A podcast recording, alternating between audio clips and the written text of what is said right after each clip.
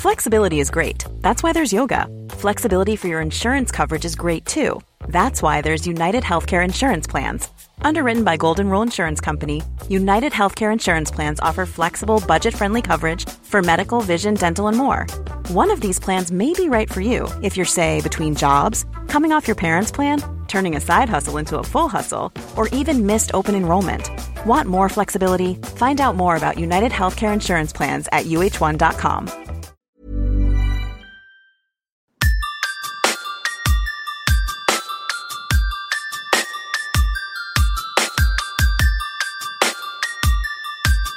This is Somewhere in the Skies with Ryan Sprague.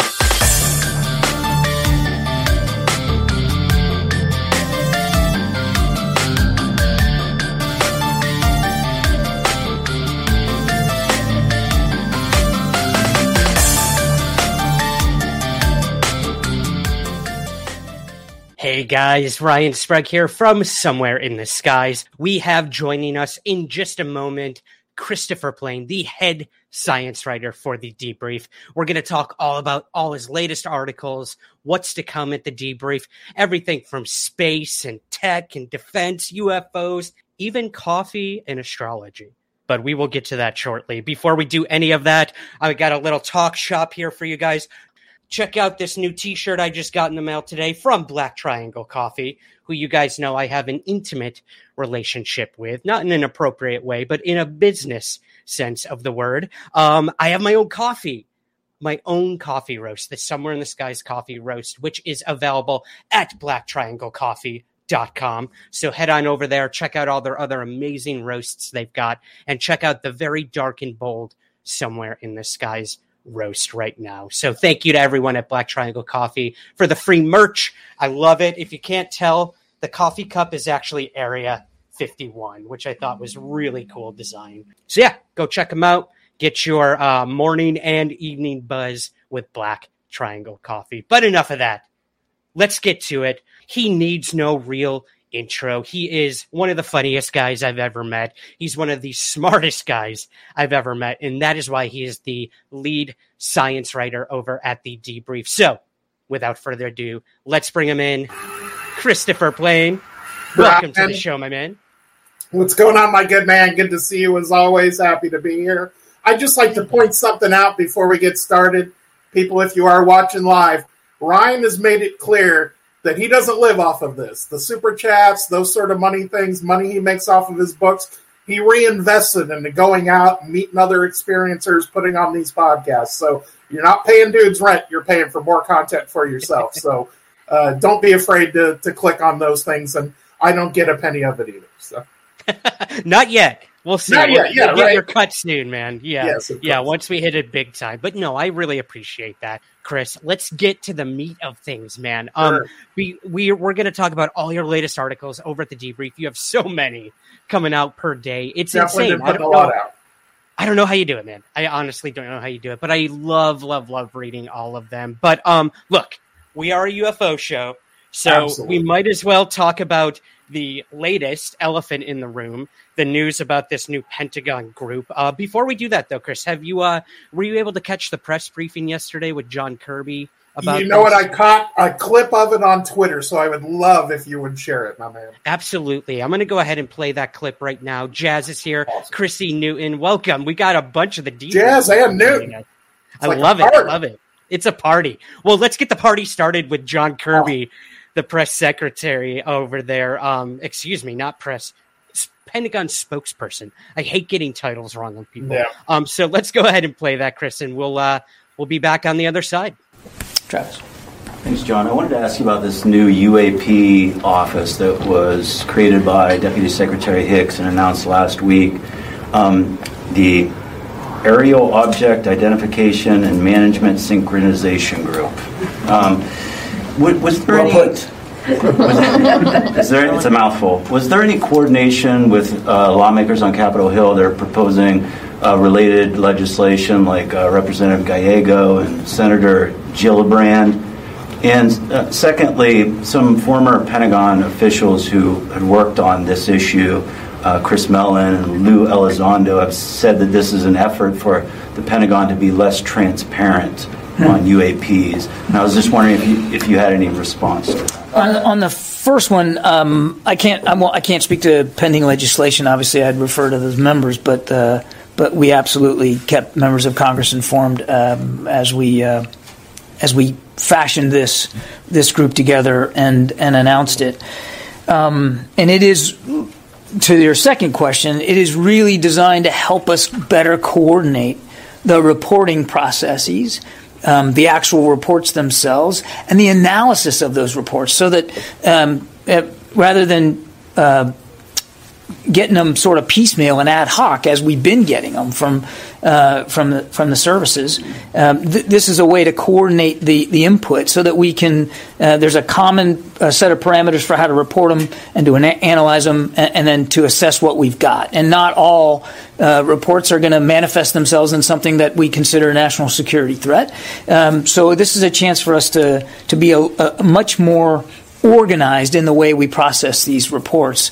Um, and as we have, we will certainly continue to be uh, as transparent as we can about uh, these phenomena and, uh, and, and the impact that they may or may not be having uh, on our ability to operate. Is there any specific commitment to release some data or information on these to the public at some point? Something beyond a briefing to Congress or closed door? Yeah, I mean, I, I, don't have a specific report to, to, to announce today that you know, on any kind of a frequent basis that we would do, but I, I, can assure you that our intention is to be as transparent about uh, this phenomena as, as we can. Again, Travis, understanding that um, uh, that there'll be national security considerations that we have to keep in mind, but we'll be as transparent as we can. But not, I don't want to leave you with the impression that there'll be sort of a, a regular drumbeat of, uh, you know, of, of, some kind of report that uh, that gets posted on the website, you know, every couple months.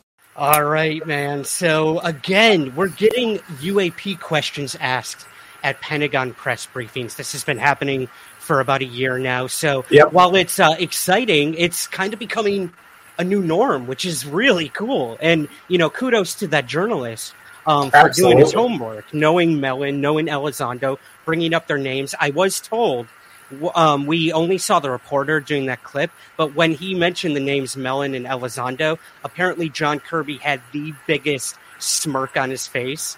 Um, really? Apparently, that's what I heard from another reporter that was in the room that day. Um, the room where it happened. The room where. Sorry, that's my uh, Hamilton. I can't imagine. I can't imagine Elizondo and uh, Mellon are super popular with these guys that all got forced into doing a bunch of work maybe they didn't want to do and having press yeah. conferences maybe they didn't want to do and talking about a topic they've successfully avoided talking about for a long time. So I can't exactly. imagine either one of those guys is super popular in the Pentagon right Exactly. Well, you know, and Kirby again, kind of talking around the question as they always do, um, not making any promises that anything will be transparent with this. Let's get the name right: AOIMSG, the uh, Airborne Object Identification and Management Synchronization Group. Jesus, man! Like, what an acronym! Oh, and if you're trying, I mean, like, I don't know how intentional it is. I'm not a conspiracy guy, but if you're trying to like remove attention from something, giving it a, a super unpronounceable, uncool name. I mean, AAWSAP was easy, AATIP was easy, Galileo is memorable. AOIMSG, I, I I can't. I have no way to pronounce it to keep it on the tip of my tongue. No way. I know. I feel like we're uh, we're eating Chinese food or something. Yeah, right. When America Online's new MSG or Madison Square Garden. Yeah, I guess. Yeah, so. right. Yeah, totally. Well, what do you think, man? Now we have, um, you know, currently we have this Gillibrand amendment, which I believe is being toiled over as we speak within yep. uh, Congress with this authorization act. Um, hopefully, something will come of it because from the wording in that amendment, it sounds amazing. Um, apparently worded by Christopher Mellon himself and adopted awesome. by Gillibrand. Uh, many senators are backing her up on this thing, and I know right now it's one of those ones being argued over in Congress. Um, that's going to hold a lot of uh, intelligence agencies and departments and military branches accountable for bringing UAP information forward that they may have. Uh, a lot of groups that haven't done so in the past uh, kind of gave the UAP task force the cold shoulder when they asked them for information, but she said, no, nope, you're not getting out of it easy this time. Uh, but then all of a sudden, out of nowhere, right before Thanksgiving, the Defense Department drops this news. Um, this is the successor to the UAP task force, so we kind of knew it was coming. Um, in so much, in so many words, but um, not like this, and not in such a vague, weird way. Like, why? Why do you think they dropped this news right when we're in the middle of this Gillibrand amendment thing? What are you know, thoughts on the timing is a weird question. There's no doubt about it. I don't know that I have a good answer, but here's what I picked up from that little clip you just played, and it kind of goes with what you're saying. Uh, he talked about uh, the fact that they've been working on this for a while, and I, I think those of us that read the UAP task force report got the impression that more work was going to come from that, that we were going to get some sort of follow up there. And when he's talking about it, uh, he mentioned that members of Congress have, have I don't know the wording he used, but kind of been kept up to date or or kept apprised of this process. And what's so weird about that? I don't know which members of Congress he's talking about, but one of the co-signers on the Gillibrand amendment is Marco Rubio. And mm-hmm. he's one of the people that seems to have been at the spearhead of getting the UAPTF to even happen in the first place and to get the issue studied by the Pentagon in the first place. So it seems weird that you would be keeping, you know, Rubio and others apprised as you're making progress on towards this announcement, towards this creation of the AOIMSG. And at the same point, that senator is independently working with other members of Congress to get a uh, congressional oversight sort of office in place uh, that's looking at the same thing. So I found that really odd and interesting that he would say that. And it does make you know, you know, Tim McMillan, who I work for over at the Debrief, and I don't want to breach any confidences, but one of the comments he made about all of this recently in our group chat at work is that uh, people don't, uh, especially in government, the right hand doesn't always know what the left hand is doing. Mm-hmm. So I think when in doubt, when choosing between conspiratorial thinking and disorganized procedure, I usually tend towards people just being disorganized and not having their act together. That's so, what it seems like. Yeah. Yeah. I do think here's what I would I would tell everyone. The place we continue to put our energy and support is the amendment. And this is why. And I'm not against this Pentagon program. I think it's a great idea uh, if they want to pursue it and follow up on the work they were assigned to do. I mean, that UAPTF report more or less said more information, more work, more budgets, you know, more to do. So having them follow up on that is fine. The way I see this is two competing opportunities here. One seems very American. One is run by Congress who are the representatives of the people, that offers congressional oversight, which is effectively the oversight of the people. And by creating that and by telling us there will be regular reports and regular analysis, we're all grown ups. We can take a report from that group that says, okay, we, we blacked out a few things here for national security, or a couple of these cases we're not going to talk about that were uh, unidentified before because, you know, whatever top security reasons. We're adults, we can handle that. What we're not going to sit tight for is the Pentagon swooping in, taking the whole thing over, and sending us back into the chamber of silence because that reeks of not just cover up, but of, of many possible things going on. Every conspiracy theory from uh, the U.S. Air Force has a secret project to some military contractor like Battelle or Lockheed Martin has some secret craft to we're in collusion with aliens. You name the conspiracy theory. You slam that cone of silence back down on this thing. Uh, that's where we're going. And I think it's going to get really uncomfortable for people in the Pentagon because I don't see this backing off. This pressure's only been going one direction. So I, I, I think they've put themselves in an interesting situation. But I can tell you as an outsider, uh, I highly prefer the one from Congress that offers reports and accountability and the ability to vote the people out of Congress that aren't doing the job we like and put the people in there doing the job we want. That's that feels American to me. Uh, the military swooping in and saying that we're going to take over this whole investigation. We're going to keep it all in house. We may or may not share stuff with you guys. We may or may not, but uh, we're taking over. Uh, that's very draconian and very scary and smells like the last 70 plus years to me. Exactly, man. It's just echoes of everything we've seen and heard before. Christy says, Ryan and Chris, do you think it's going to get worse? Um, I don't know. I, I mean, I when I first heard about this thing, this new new group with the ridiculous acronym, I was super pissed. And I'm like, are you serious? Like, really? You're going to do this right now? And of course, it's what mainstream media picked up. No one picked up on the Gillibrand Amendment, barely, maybe for like yep. a day. But then, you know, I mean, what is what happens? I go home for Thanksgiving. I've got uh, my dad being like, "Did you see this?" and showing me the CNN article about this dumb MSG thing. And I'm just you like, know, no, that's not the real story here. That's not the real story. Ryan, you know, you work over with me at the debrief, a little peek inside the news business since I'm still pretty new to it. But in a lot of ways, places like CNN and these other places, they reported so heavily on the UAPTF coming out at the end of June that in many ways, this is a natural thing to do in news. Is uh, when the Gillibrand Amendment came out, it was kind of collaterally related, but this was direct. This is the Pentagon. The same people that issued that first report are coming out saying, here's the action steps we promised in that report. So it's a natural news thing to cover it as a follow up. The timing, I agree, is definitely suspect. It's a little weird. Uh, it feels like uh, I think a lot of us would have liked to seen the amendment pass, and then if the Pentagon jumped up with this a week or two later and said, "Hey, by the way, we're still following up on the work we were assigned to do and the work we promised, and we're putting the whole task force on it. We've given it a stupid name, but we're going to do it." I think we would all feel like, "All right, you guys are onto something here." But uh, but yeah, coming out as Congress is fighting to get this amendment through, and again, an amendment that offers public reports and mechanisms of accountability for the American public. Uh, yeah, it, it's definitely not a not a good timing. That's for sure.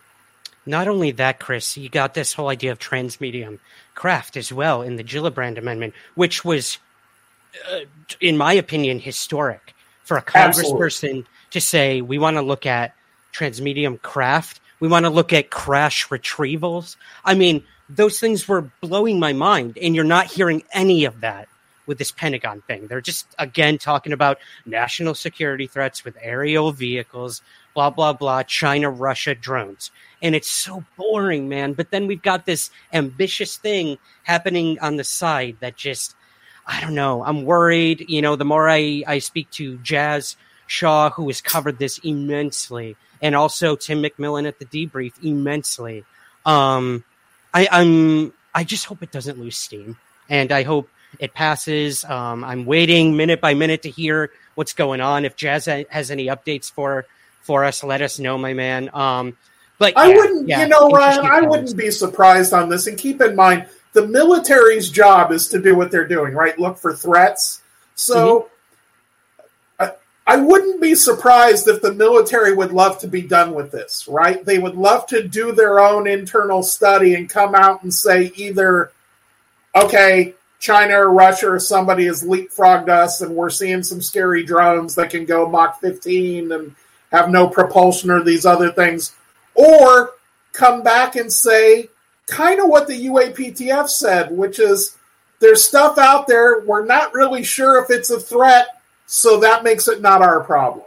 And I think the military would love to do that. I think they would love to be done looking at this issue because the truth of the matter is, for most people that have been following this, they know that the military's been dealing with this since the late 1940s. I mean, I tell people all the time, go watch the documentary UFO. It's a it's a drama dramatized documentary from 1956 Mm-hmm. And what they did is looked at the problem that they were having, you know, and they were analyzing in Blue Book. And that whole movie is really the military seeing stuff flying around. It has maneuvers we can't replicate. They have observables.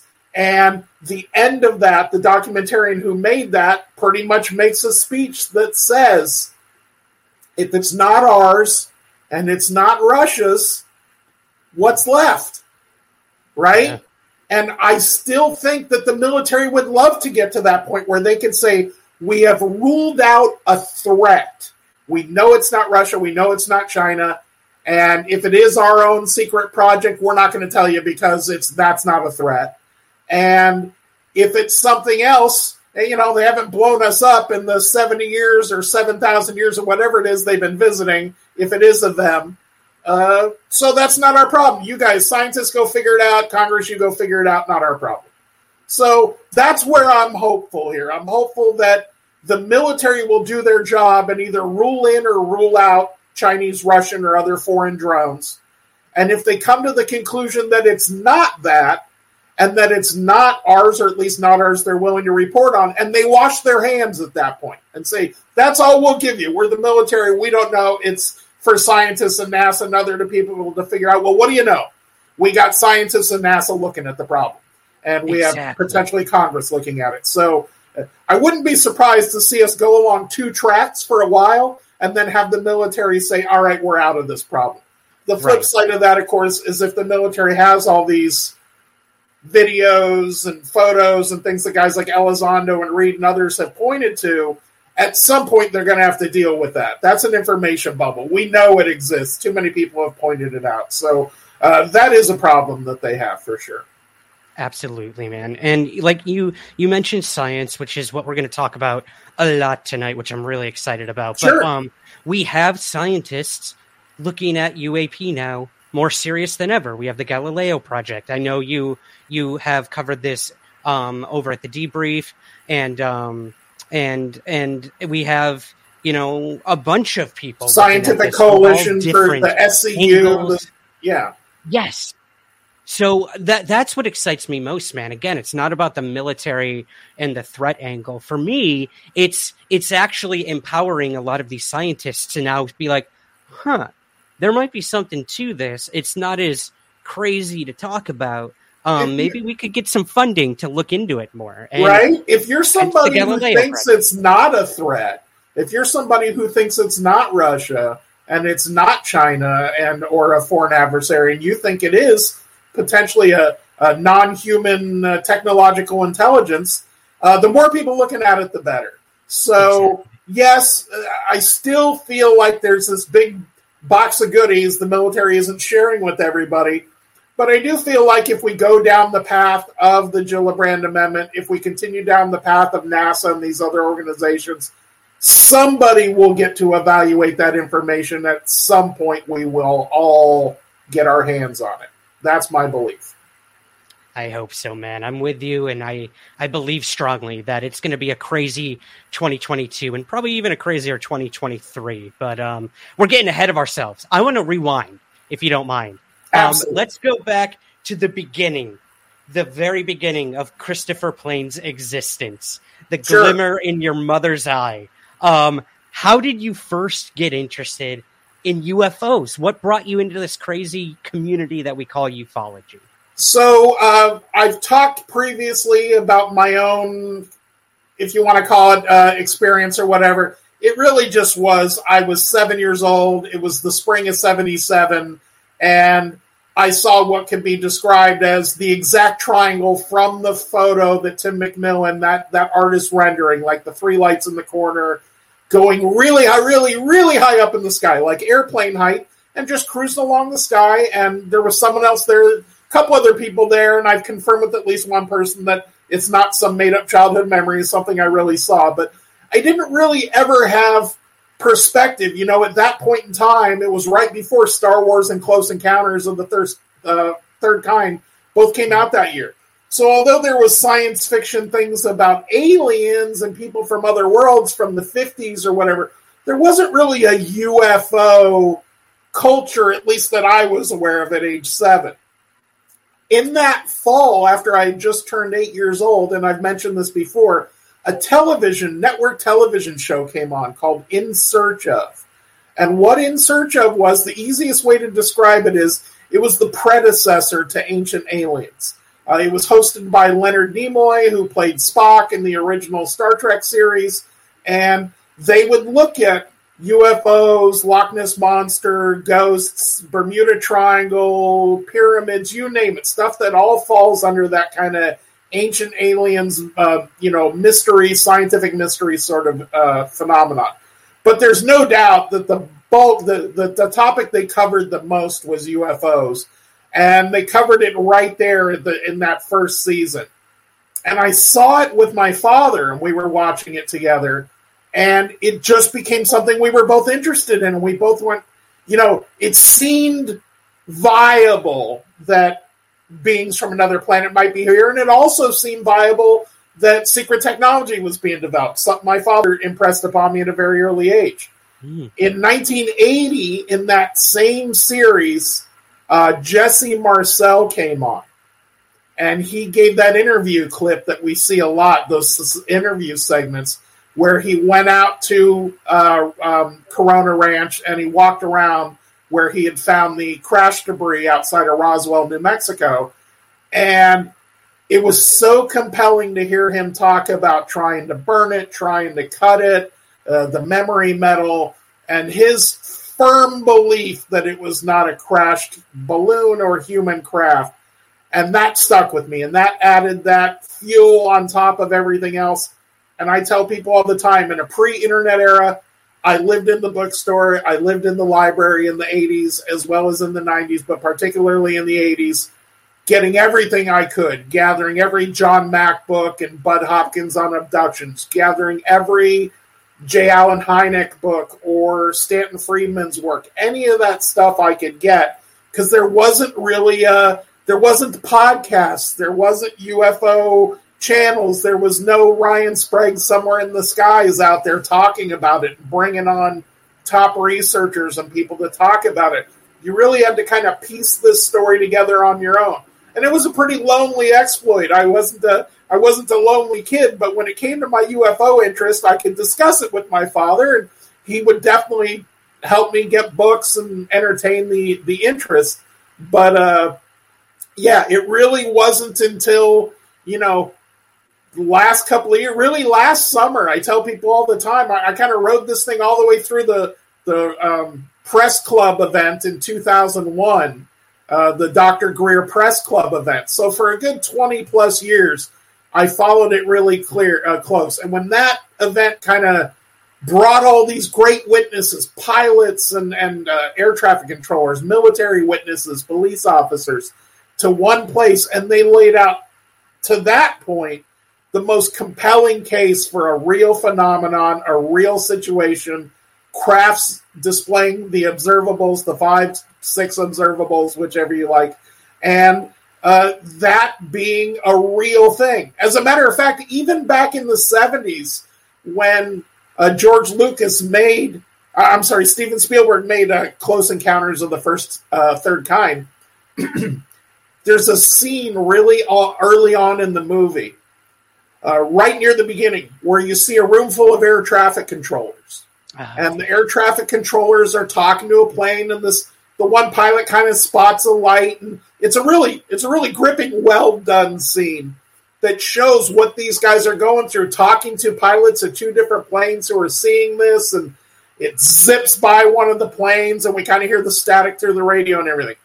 And the reason I find that so compelling is uh, Steven Spielberg cast those were all real air traffic controllers in that room. And they all said that they've either witnessed or talked to pilots or other air traffic controllers who have witnessed that exact same circumstance. So rather than Spielberg creating something out of whole cloth, he went to people who have experienced it and essentially wrote the scene off of what they experienced.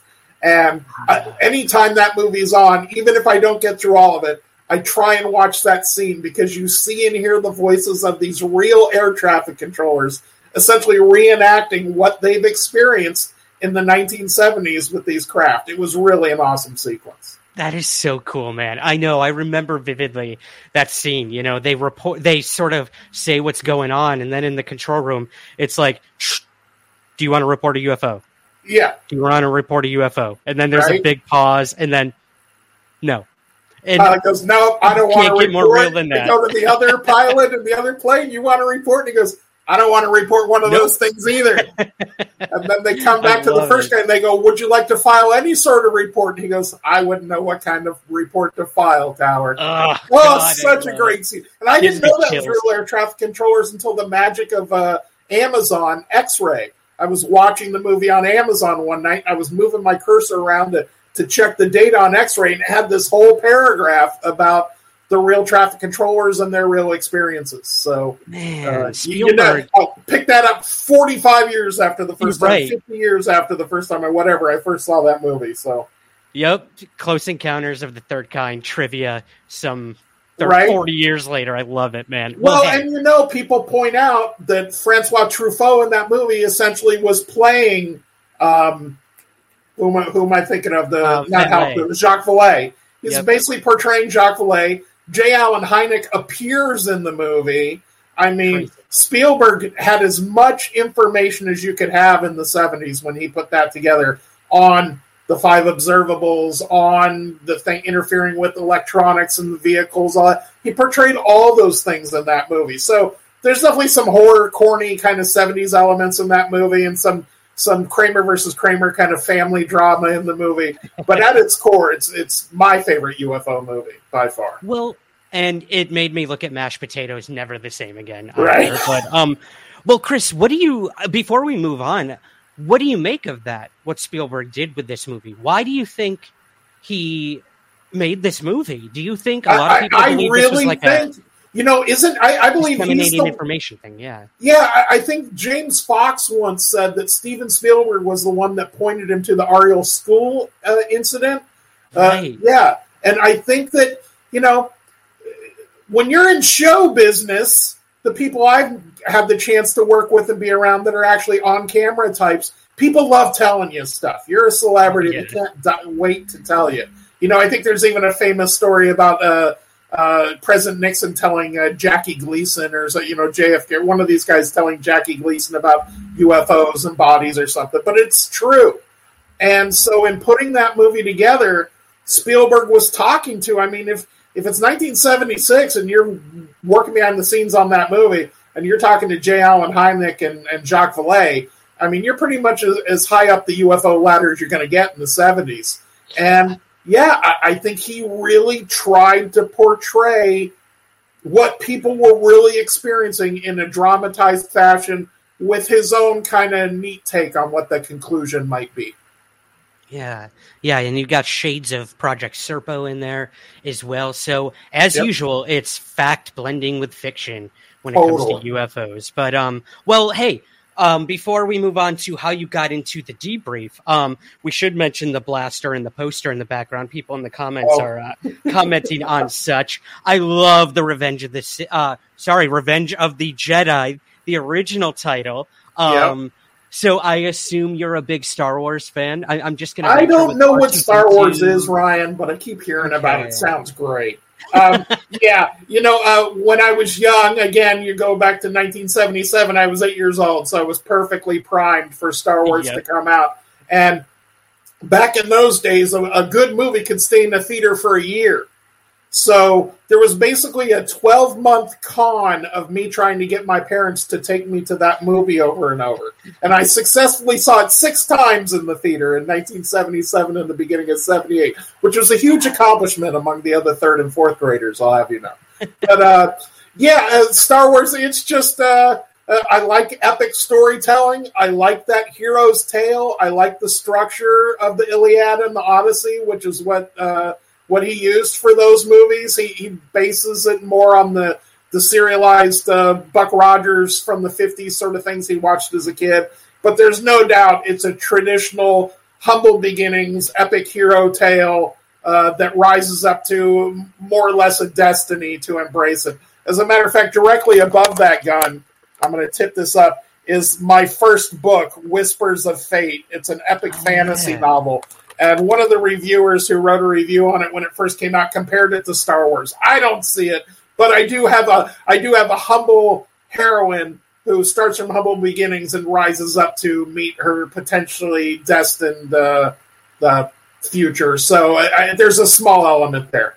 Yeah, the That's Return of the Jedi po- I or. Revenge of the Jedi poster was just luck and timing, man. I was just a member of the Star Wars fan club in 1982 or so when that came out. It was kind of right the tail end of that uh, that run for the Star Wars fan club, and uh, you had the opportunity to buy these posters before the movie came out, and I got one. and now it's worth a couple of G's. So anybody who wants to break in, that's probably the most expensive thing in the home office. Yeah, I'm going to put your address here in the comments. Yes, Um, right, exactly. Somebody let's do me now, and you can come get this poster. You are going to uh, have to go through a very large science writer to get it. So I'm not I'm not messing with you, man. Um, especially with that blaster in the background. But um, yeah, if anyone wants to uh, do the super chat, it, this will go towards the four Gs to get that beautiful poster. That's in right. the background. And this No. uh, this blaster was bought in the 1970s as Oh, a wow. little boy. That's uh, that's in my boxes. So my brother recently bequeathed me the box of quote unquote Star Wars stuff that we saved since we were little boys, and it's got all kinds of neat memorabilia and characters and fan club notices and all kinds of cool stuff in there. But uh, I went ahead and put the the the blaster, and then right next to it was a uh, like a little R two D two it. uh, card somebody gave me as a birthday again when I was like eight years old. So that's like a like a forty something year old birthday card right there. Love it. That's awesome, man. You know, well, okay. I guess we'll move on from Star Wars, even though I could talk about it forever. I should mention um, a little quick story, Chris. When um, when I was in middle school, uh, or elementary school, excuse me, um, I had that moment in the lunchroom. I went from a Catholic school to a public school, and I was Ah. terrified. Um, I had no friends. I showed up to school the first day in like a button down with a tie because I was used to that at Catholic school, and Nice. everyone made fun of me. Um, Nice. But I remember um, getting my lunch and having that moment of every table. Who do I sit with? What do I do? Um, I, I don't know. So of course I went and sat by myself, and then these three guys came over and sat down next to me, and they were like, "Hey, can um, do you mind if we sit here?" I was like, "No, no, not at all." And they bust out these cards and they start playing this card game, and I'm just looking at this like, "What? These aren't." like regular playing deck cards uh, what is this and i start seeing that the, each of the the cards is a character and then you got Darth Vader, you've got Yoda, you've got Han Solo, you've got Boba Fett, and I'm like, oh, my, what is this? And right then and there, they explained to me what Star Wars was. I didn't know what it was at the time, and Nice. that this was like a a what do you call those? Like um, almost like Magic the Gathering. Um, it yeah, was the- the it wasn't. version. You know the original ones that came out in the late seventies and early eighties. Yeah. I have a quite a pile of those. They were literally just called Star Wars cards, and they were like baseball cards. The front would Yep. either have a character or a scene from the movie, and then you would flip over on the back, and it might have some information. Some might be about behind the scenes, about the costume or the set, uh, but typically they were kind of the history of that character or or just a simple description of what you're seeing. But yeah, Star Wars cards, and they had different colors. They had the red outline ones, the, the yellow outline. Oh, it was a thing when I was a little kid, and those were new, man. Me Forget too, about man. And and they changed my life. I started playing. I made friends. I became Awesome. obsessed with Star Wars. And yeah, man, it's made me who I am today, as I know it as you too. But um, how? Let's get to how you became this head science writer at the debrief. I mean, were you always? I know you're a writer. Um, Yeah. Obviously, you've penned many books. Uh, but what really got you into? Um, you know, interviewing scientists and working Yeah. with the debrief. How'd that all start? Ryan, it's something I've always followed as a fan, but I don't have any advanced degrees in science or anything. So uh, I went to school at UCLA, my shirt, uh, for Nice. political science. So uh, that's, you know, it's technically science, right? Um, uh, when I saw, I joined UFO Twitter, I would call it last summer. I had opened a Twitter account a couple of years before, but anybody that looks at my timeline will see I never used it. And last summer, I just decided to jump on there for fun and and uh, the second season of Unidentified with Lou Elizondo and the guys were up, and it wasn't as satisfying as the first season. And I think, like a lot of people that had, had ridden the roller coaster from 2017 to 2020, I wanted more. I wanted that next big bomb to drop. And I saw it wasn't coming. So I jumped on Twitter. I knew there would be activity there. And I started following UFO Twitter. And very quickly, I stumbled upon uh, one Lieutenant Tim McMillan, and he was somebody I started following, and I started following the other guys in and around the debrief, uh, not aware that that project was coming. And uh, I had an interaction with Tim. about the UAPTF, about this idea of what that report might look like and what the conclusions in that report might be. So I threw out my top three guesses on Twitter, and Tim swears he remembers this, although we didn't know each other at the time. and uh, I put out my top three guesses, and uh, you know I forget what they were, but but one of them was more or less what they reported. And Tim tweeted back to me, and he said, two of these three guesses are incorrect. And that started a firestorm because everybody on Twitter went, oh crap, one of these three is correct. So he and I, I mean, for a week straight, my, my Twitter notifications were 20 plus every time I opened Twitter, right? I just, it was this firestorm of conversation. And so on the selfish level, I went, hey, I write books. I need a place to sell books. I'll start interacting over on UFO Twitter because I have some knowledge. It's something I've followed my whole life. And maybe UFO fans will be interested in fantasy and, and ultimately science fiction novels. What I didn't realize is it would actually work the other way. I got sucked in. So um, I, I, was following those guys, and it, it became clear that on November 30th, which is today, one year later. Oh, wow. Happy birthday. Yes, yes that on November, well, it's wow. for the debrief. For the debrief, yeah. It came out that, yes, November 30th, the debrief was going to kick off, and there was some big UFO something on it that was coming. And we were all like, this could be the other shoe to drop. Mm-hmm. So uh, I'm a writer. I work late, and I'm often up till writing till 11 o'clock, midnight even.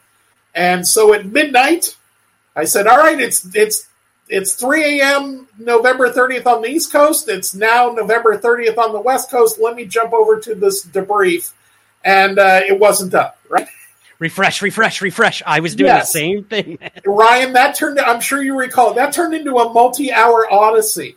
And yeah. at like 3 a.m., my wife looks in, and I'm still in the office, and she goes, "What are you doing?" And I'm sure I was bleary eyed at this point. I'm like, I'm waiting for the debrief. Waiting for and, disclosure. Yeah. Yes, exactly. Yes, the UFOs are coming, and I, I don't want to sleep through it. So yeah. that article came out. I was blown away. I was like, okay, this guy knows his stuff, and he's reporting. I mean, I tell anyone, if you're ever feeling like things haven't happened in the last year, just reread that first story about trans medium vehicles and objects of unknown origin. I forget the exact title on the debrief that came out the opening day.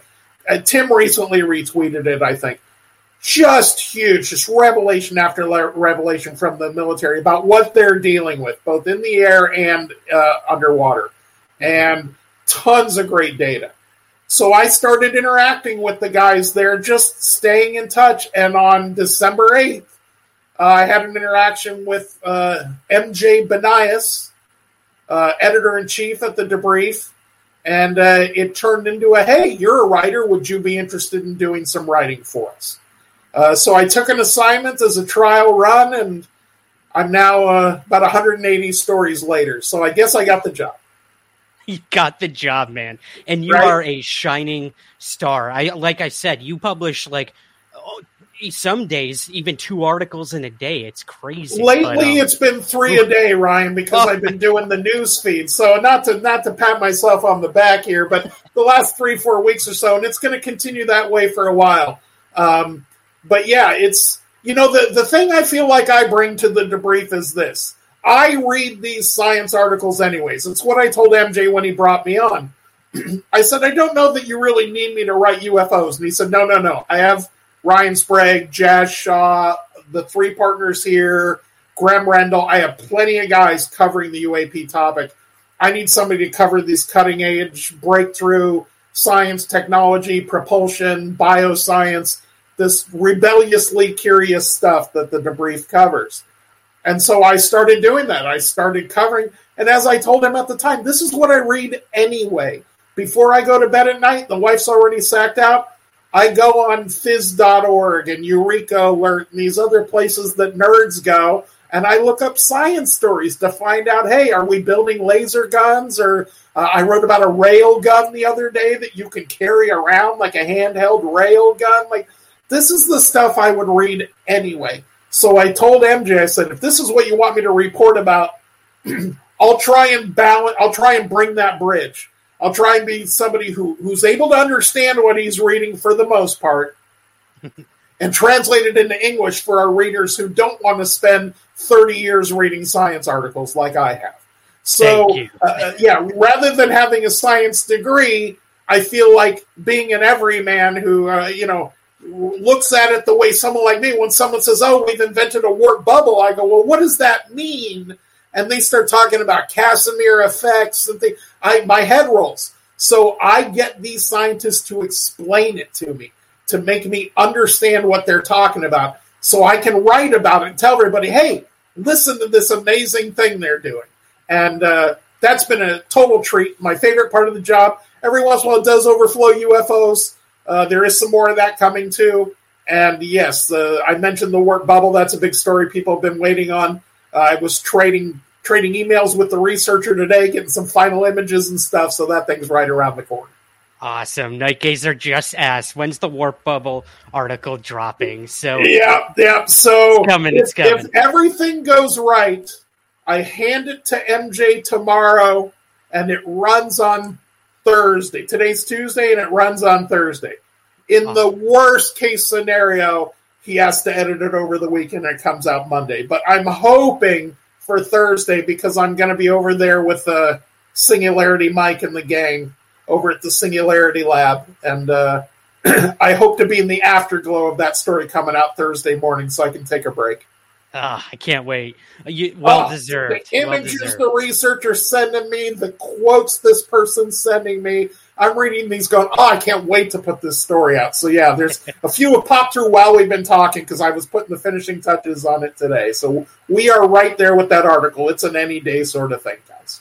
Perfect, Chris. Well, let's um let's move to some of your articles at the debrief. I I swear I didn't even mean to do this episode on the birthday of the debrief. That's pretty cool. But um, yeah, well, I was tickled when I heard it. I told I put right in the work group chat. We have some new video content providers and some other people that have been joining the team lately. And I tweeted out private message people and I said, "Hey guys, it's the one year anniversary. Chrissy Newton's been doing that. Christina Gomez has been doing that, letting the world know it's our one year anniversary." And I figured I'd come on here and talk about it since you invited me on. So yeah, it's good timing for sure. Absolutely, it's always in the timing. If I've yep. learned anything, well, let's Amen. talk about this. Uh, this first article I want to cover here: flying saucer for one, only weeks away from its first flight. Now, the headline obviously grabbed me, as I know it did a lot of UFO people. So sure. yeah, man. While you're telling us a little bit about this, I'm going to pull the article up on the share screen. But yeah, give it to us. What is this one about? So uh, the new marketplace for private transportation. Uh, you know, a lot of companies are working on self-driving cars, but what we're seeing is because of battery technology and because of drone technology, we're basically seeing drones for people, right? We're seeing the idea of a, a drone that carries packages or carries a camera or whatever being scaled up to the to human size and letting humans get inside it and fly somewhere. There's a company called Joby I mentioned in the article, and they've already gone through thousands of hours of manned flights and testing and working with the FAA. So there's a couple of companies that are really close to bringing these things to market. Now imagine a drone that's part say, uh, I, you live in the city, right, Ryan? So yes. say it's parked on top of the nearest uh, skyscraper building or whatever, and you take mm-hmm. the elevator up and you climb in this thing, and you you put in the destination in the GPS, and it literally takes it from there. It takes off vertically like a drone with four propellers. Now, now this isn't the one I'm talking about yet. The one you have on the screen. This is just mm-hmm. the theory behind the technology. You get in it, it flies you where you want to go, and it lands vertically. We've now removed the need for runways, right? For these private, even driving, even driving cars or flying cars. It's something people my age have dreamed about, people older than me forever. Terrafugia and AeroMobil and some of these companies that have made flying cars, they're essentially airplanes you can drive. So they still need a runway to take off and land. You can't just pull out these things you can pull out of your driveway. So with that in mind, this company called Zeva and that's the article you have up there. What they developed is, and they have it. They have a there's a video of a, a scale model being flown on their website, and then there's a video of uh, a testing of the full size one, I believe. It's basically a flying saucer shaped drone that takes advantage of some of the aerodynamic principles of that shape. And you climb in the thing, it takes off vertically, like you see on the edge. Mm-hmm. It tips and flies like a flying saucer. Now, while it's flying like that, you are facing face down. So you Ooh. basically fly like Superman. Ooh, it takes scary. you, and again, a pre programmed destination. And when it gets there, it tips back and it lands back, and you open the doors and you just step right out. So it's a point to point, one person uh, flying saucer shaped drone.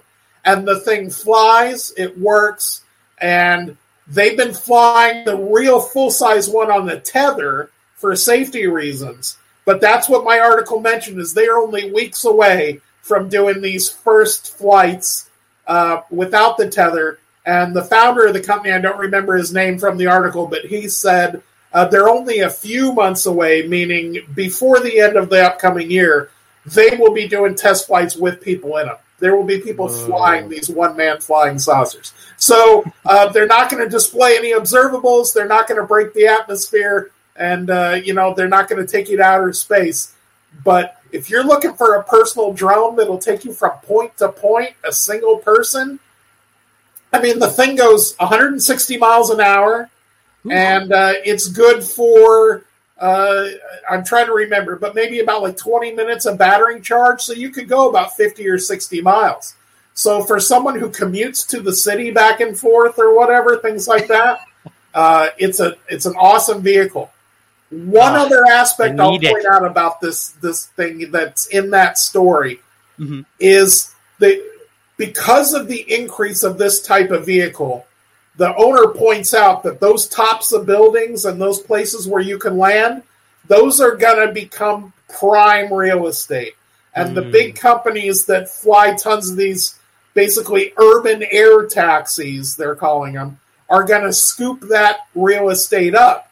And people that have this little one man flying saucer may not have the most ideal place to take off and land from. So they've designed a bracket that will let you mount it to the side of your building.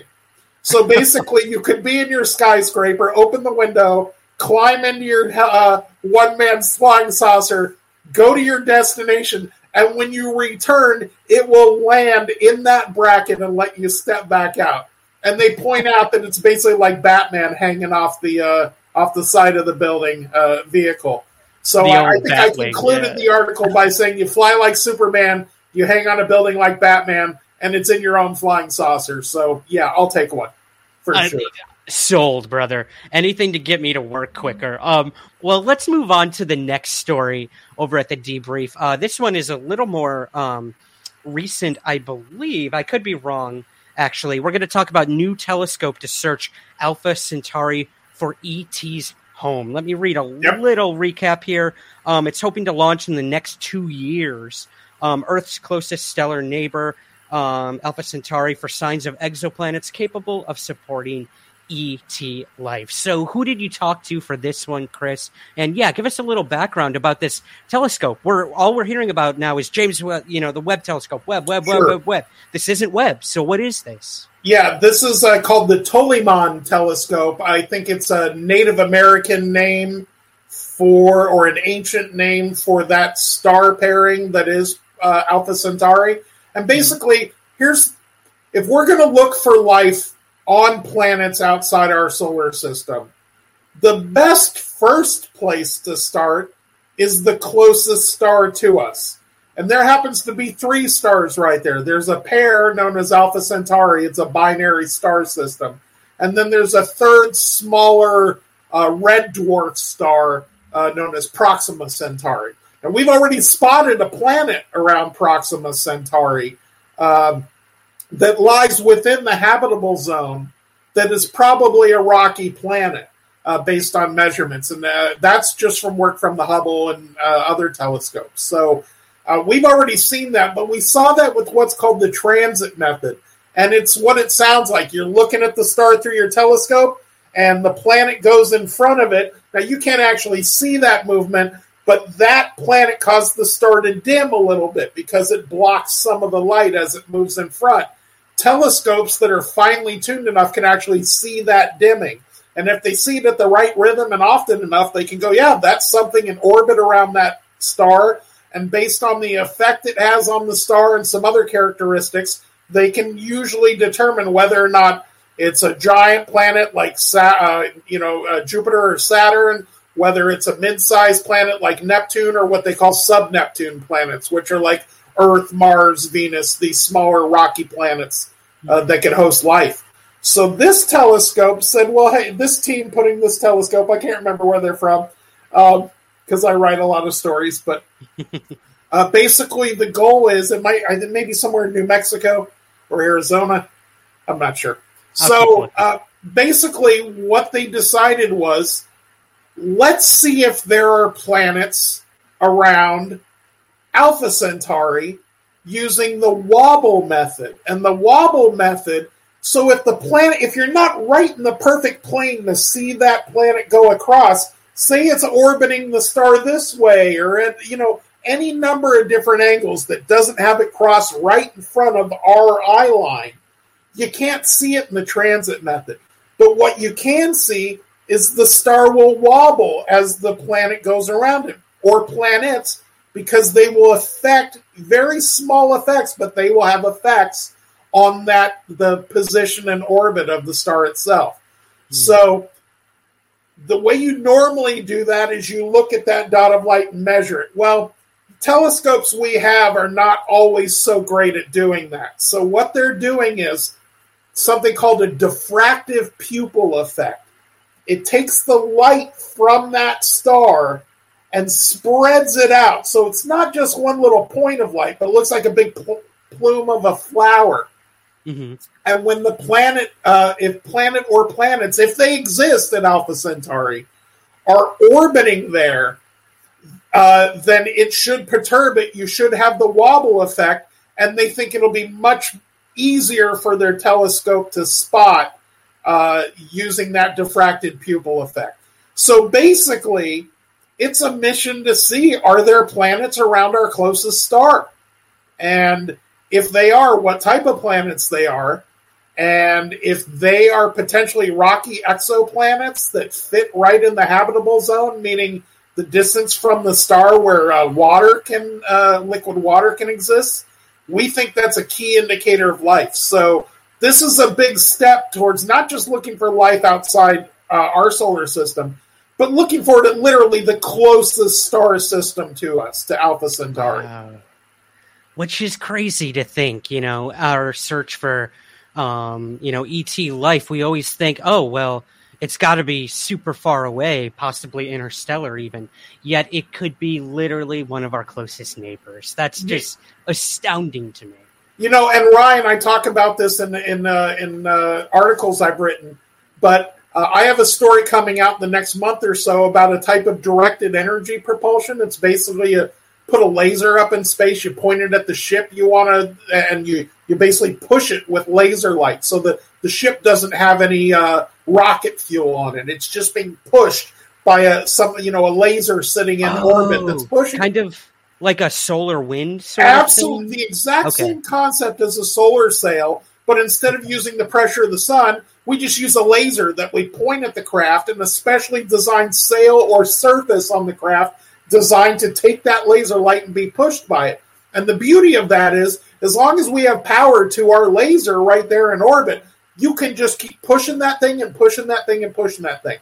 And there are some various laws of physics and other things involved, but it's pretty realistic for us in current technology with the will and the money to make a spacecraft that goes about 20% the speed of light. That's that's you know, traveling through relativistic Einsteinian space without getting into the math of it, that seems to be from everyone I talk to. That's the limit, about 20%. But if you think about that, if we're looking at a star system like Alpha Centauri, it's four light years away. If you can go 20% the speed of light, you can get there in 20 years. Right? That's not that too bad, each, to be honest. Each light year takes you five years to go, and you got four light years I mean, we send missions. You know, the the first Mars rovers that I really followed regularly were Spirit and Opportunity. They went up over twenty years ago, and they just quit working recently. You know, right. the Voyager spacecraft went up in the seventies, and we're still swapping signals with them, and they've left our solar system completely. So the idea of sending a probe, if we see planets there, and we see planets that could support life, and we point one of these other telescopes at those planets and see elements in their atmosphere that seem that there might be life there, it's within the range, at least theoretically, of us sending a probe and taking a picture and going, "What the heck's going on there?" Love it.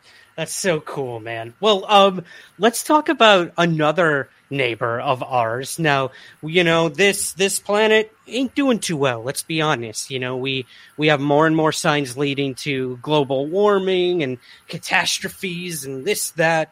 We're destroying our planet is what we are being told by the visitors who have, you know, come into contact with people here on Earth. You guys got to shape up or ship out, is what we hear in these ET contact stories. And um, what better place to ship out to than the moon? And now we're learning that there is oxygen on the moon. And you yep. recently wrote about this. How much oxygen is already on the moon? And will we able will we ever be able to basically habitate the moon? So yeah, tell us a little about this story if you don't mind. So uh, first of all, um, when we we are causing significant damage to the biosphere on Earth, there's a good argument for that. There's even scientists have talked about changing the current era to the Anthropocene, which would mean anthropomorphic or, or you know human effects. So like the Pleistocene era or the Mesozoic or these other ones here, this will be the Anthropocene. So keep in mind the planet Earth. We're not going to screw the planet up. The planet is the planet. We we're not powerful yet enough to do it, but. Mm basically when you start a, a, few thousand meters underground and you go out to the outer edges of our atmosphere that little that little skin we live on you know the surface of our planet up to maybe the top of mount everest right? And maybe down to the deepest parts of the ocean. That's where we live that little thin orange peel of the planet. We can definitely screw that up. We definitely seem to be doing damage to it. So the planet will be just fine uh, they're just the area that we live in may not be there or be permanent if we don't do something about it. So yeah, there's a lot of talk by guys like Elon Musk and other people about colonizing the moon or colonizing Mars. This study was really interesting because basically what they determined was if you look if you go to the moon, right, all you see is rocks and dirt, right? That's what's there, mm-hmm. rocks and dirt. They call it regolith. And according to astronauts who walked around on the moon in the 70s, the crap gets everywhere. It's like the worst dust, the worst beach sand ever. I mean, it gets everywhere. It fouls up everything. But what's amazing about that rock and that that dirt is it is made up of 45% oxygen by volume. So it is almost half oxygen. Now on Earth, if we want to split oxygen away from other molecules, we use a process called electrolysis. Like I tell people, drop a battery in a cup of water and you'll see a little stream of bubbles coming off of each end. And one of those is oxygen, one's hydrogen. But it's basically an electrolysis process, the way we split uh, uh, oxygen. So we have the technology to split that oxygen out of those rocks. You got to use power to do it. And so there's talk of nuclear reactors or solar reactors, and we can talk about that a little later. But basically, if you have a mechanism on the moon that can, you know, if you have equipment to do that electrolysis, you can free that oxygen and you can use it. And um, so, how much is there? This study basically determined that the real scoopable part, right, the, the, the top maybe 20, 30 feet or whatever, covering the planet, has enough oxygen embedded in the rocks and dirt to support the entire population of Earth. That's about 8 billion people right now for a hundred thousand years. So the bottom line is, if we're going to colonize the moon, I won't talk about terraforming because it's just so far in the future and so unlikely. But if we're going to live in caverns, if we're going to live in domes, if humans are going to move to the moon and permanently inhabit it, they're going to need oxygen. And as it turns out, there's just tons of it there. So cool, man. Uh, nothing I ever would have expected to be Me either. Honest. I didn't know that, right? I told you I read science articles my whole life. And if you would have asked me how much oxygen is in the rocks on the moon, I would have said, I don't know, what, 1% or, so, you know, whatever right. stuck to it when it rolled through. But no, it's almost half oxygen. There's so much they could pull out of there. Well, Rodrigo has a question here for you. Let's sure. see here. What are Chris's ideas about the probability for the existence of oxygen based atmospheres, carbon based life, and convergent evolution in planets other than Earth? That's a loaded question, but do you have any so, thoughts on uh, we've done a, Humans have done a lot of study on life, and for the longest time, we more or less felt that the vast majority of life would operate uh, using oxygen as its catalyst, still does on Earth. We have found these things termed extremophiles uh, that operate uh, from other. You know, that was the big discovery in the uh, atmosphere of Venus. Was they found this area where they said, "Hey, if there were if there were creatures like we have on Earth that live on phosphine gas, which is a type of phosphorus gas, if they lived on that rather than oxygen, here's the perfect warmth and radiation, everything part of Venus's atmosphere they would live in. And so we looked there, and sure enough, there were signs of phosphine gas there. Doesn't mean that there's life there, but it, it definitely happened to match what we're looking for. Here's what I would tell. Here's my thought about uh, concurrent evolution, carbon based life, those sort of things on other planets. In science fiction, whether you're watching Star Trek or Stargate or any of the shows I grew up watching and loving, uh, humans go to other planets all the time with no masks on, and you know everyone speaks English or whatever, you know. But uh, and everyone's pretty much human. I don't know about the evolution side. I have my feelings that physics constrains evolution in such a way that I wouldn't be surprised if uh, complex life we saw on other planets stood on two legs, had something the equivalent of hands and fingers that they could manipulate uh, their environment with, had bilateral symmetry like most of the land and air based uh, creatures on the planet Earth have.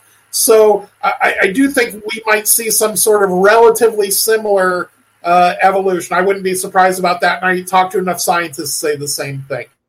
We are of by and from this planet. I mean, it, your parents create you, but the material your mother ingests, the food and drink and everything, that is the raw material that builds you.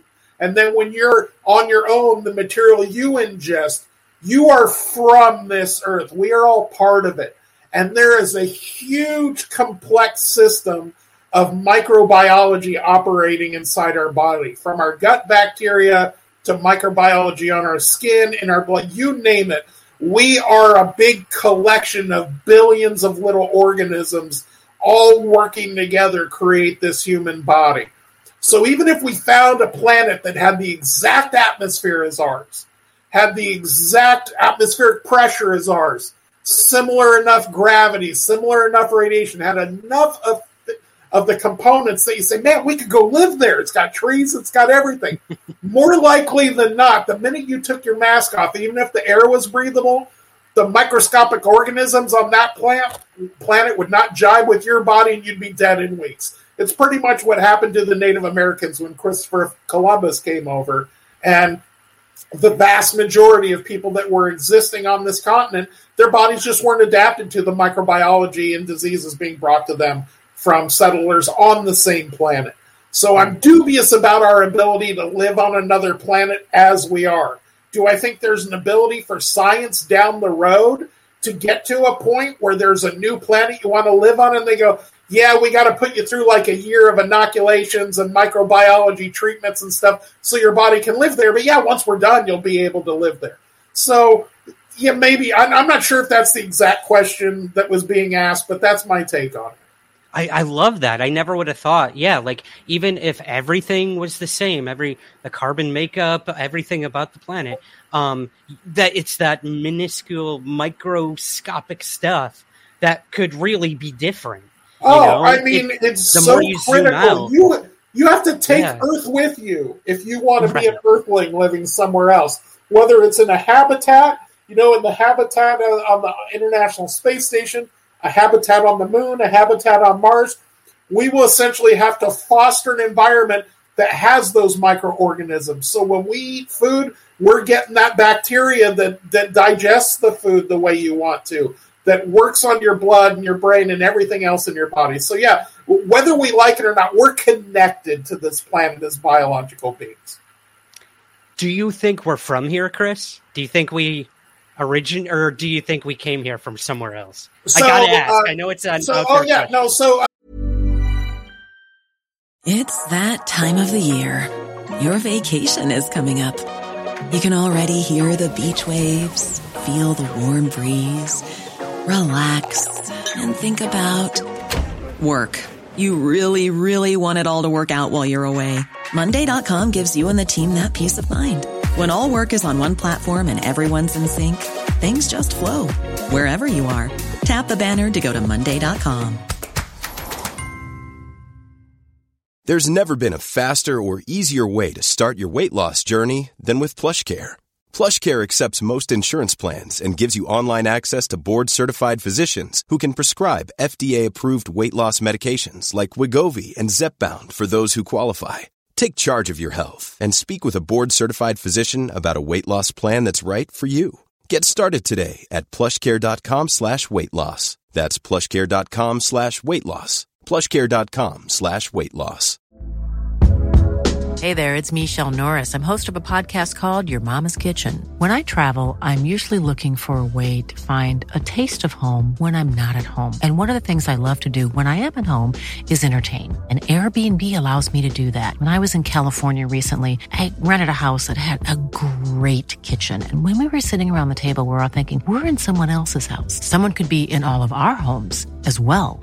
If you have a home, but you're not always at home, you have an Airbnb. Your home might be worth more than you think.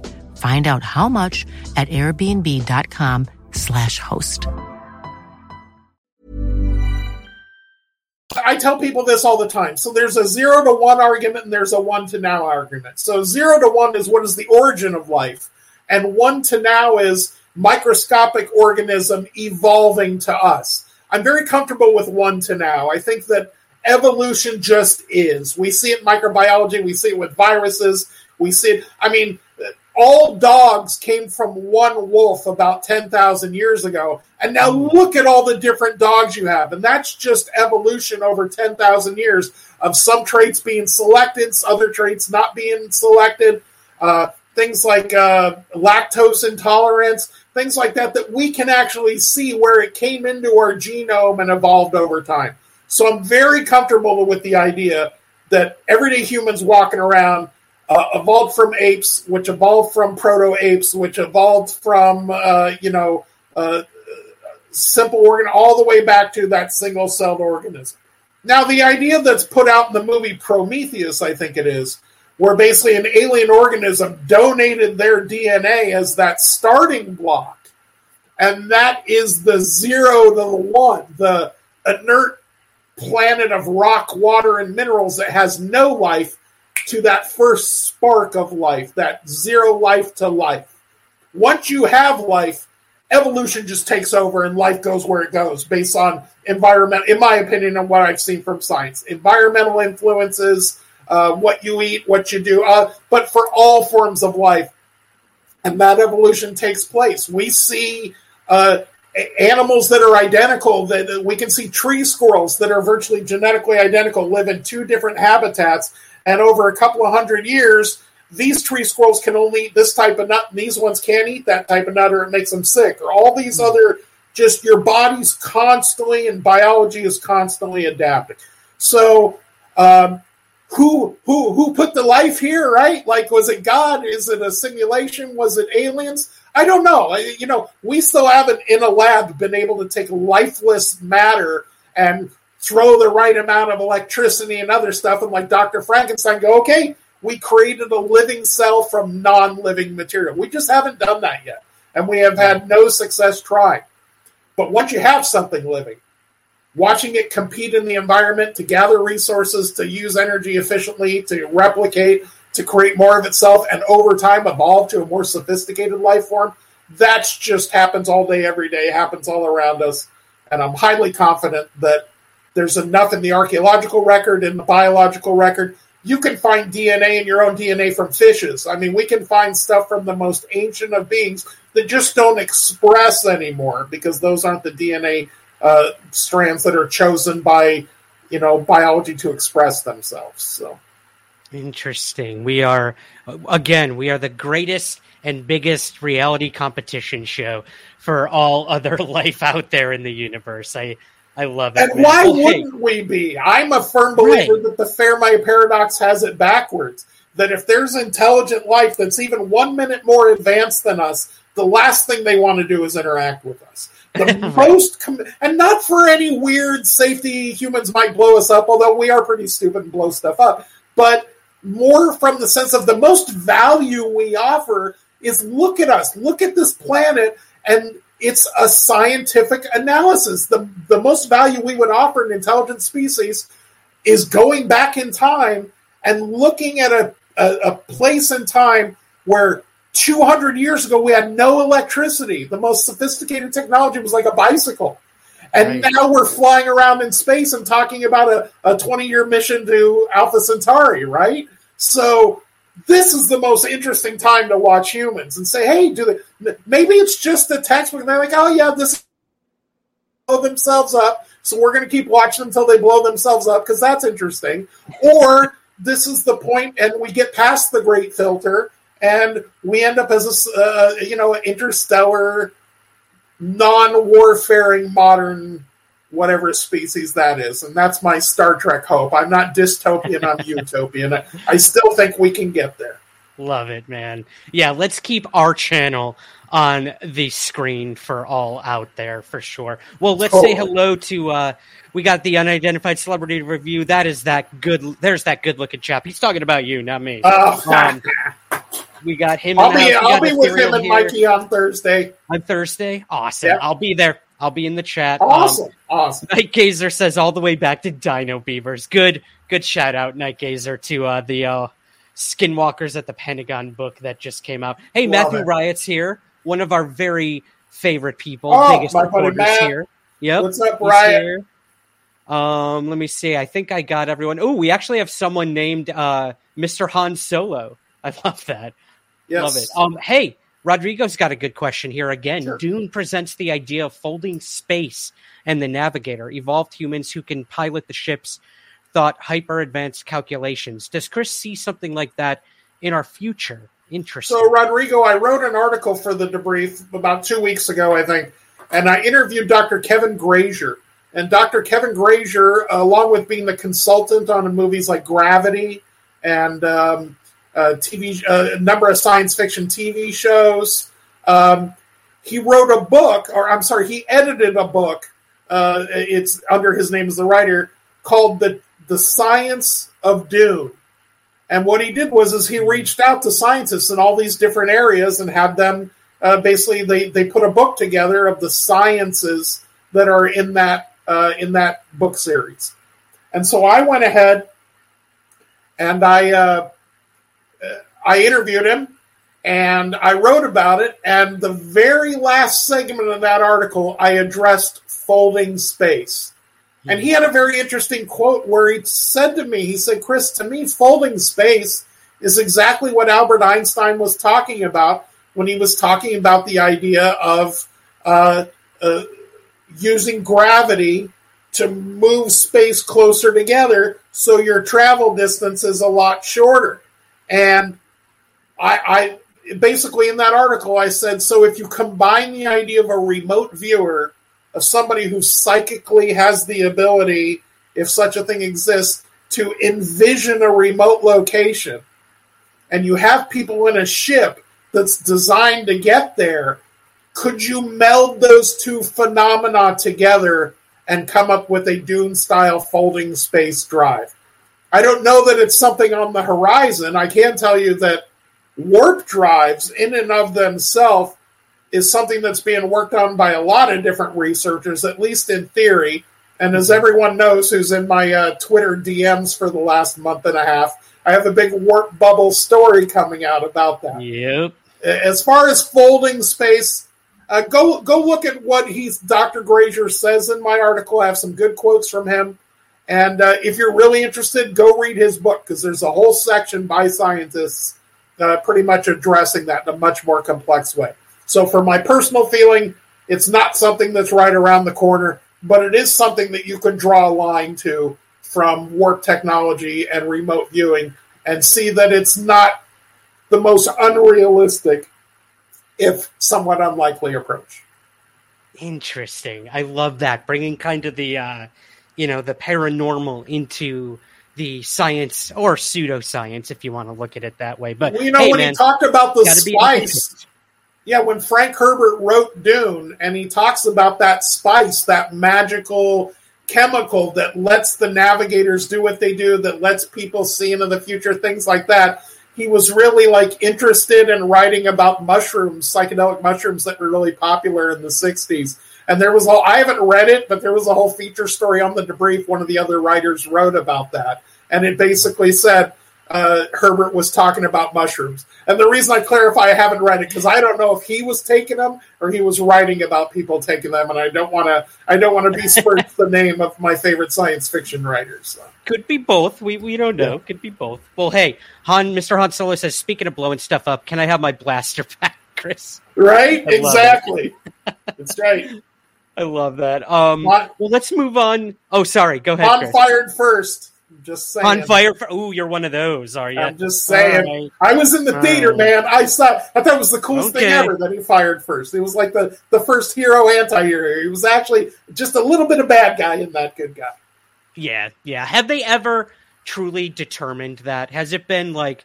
um Oh yeah, I mean, so ever come forward and said yes. There's a whole controversy with George Lucas in those first three movies, but basically, when he went back and he re-edited them all, and he yeah. put in the video graphics, and he potentially changed that scene. He added the episode four thing in the opening credits. It used to just say Star Wars. The the episode four, New Hope, wasn't up there. He added a lot of that. So the um, uh, I want to get this right. I think it's the National Film Archive or the Library of Congress. It might be the National Film Archive within the Library of Congress okay. um, has asked him for copies of the first three movies because what they do is, and you get you give them the actual reel, like ones that ran in the theater, the physical film in the canister, and you know obviously there were thousands of those that went out to theaters around the country and around the world, and they say as the as the filmmaker you have to provide us one of those and we'll put them in the archive to keep a permanent copy, and he said no because he doesn't want to provide those original films. He wants history to remember the, the edited ones he did later that have the silly characters added in, have the scene with Jabba the Hutt put back in the original. All of these things that he added in. It depends on your taste. He always felt like they were made for kids, and I always tell people I fell in love with the movies as a little kid, so I can't argue that. But it does feel like uh, it does feel like you know the original artist went back and painted a mustache on the Mona Lisa and said, "Ah, it's finally finished."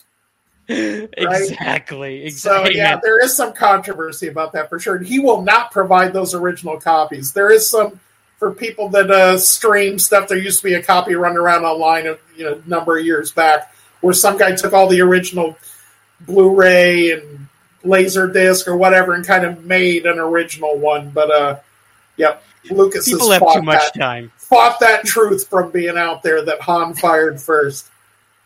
That's fair enough. That's fair enough. Well, uh, I mean, Greedo had a gun pointed at him. I don't know. Like, he did. What you know? You it is something. If there's a gun pointed at you and somebody's telling you, uh, "Party's over, buddy," I don't know that firing first isn't still self defense. I mean, I, I, don't mean to get all political in a Star Wars here. But.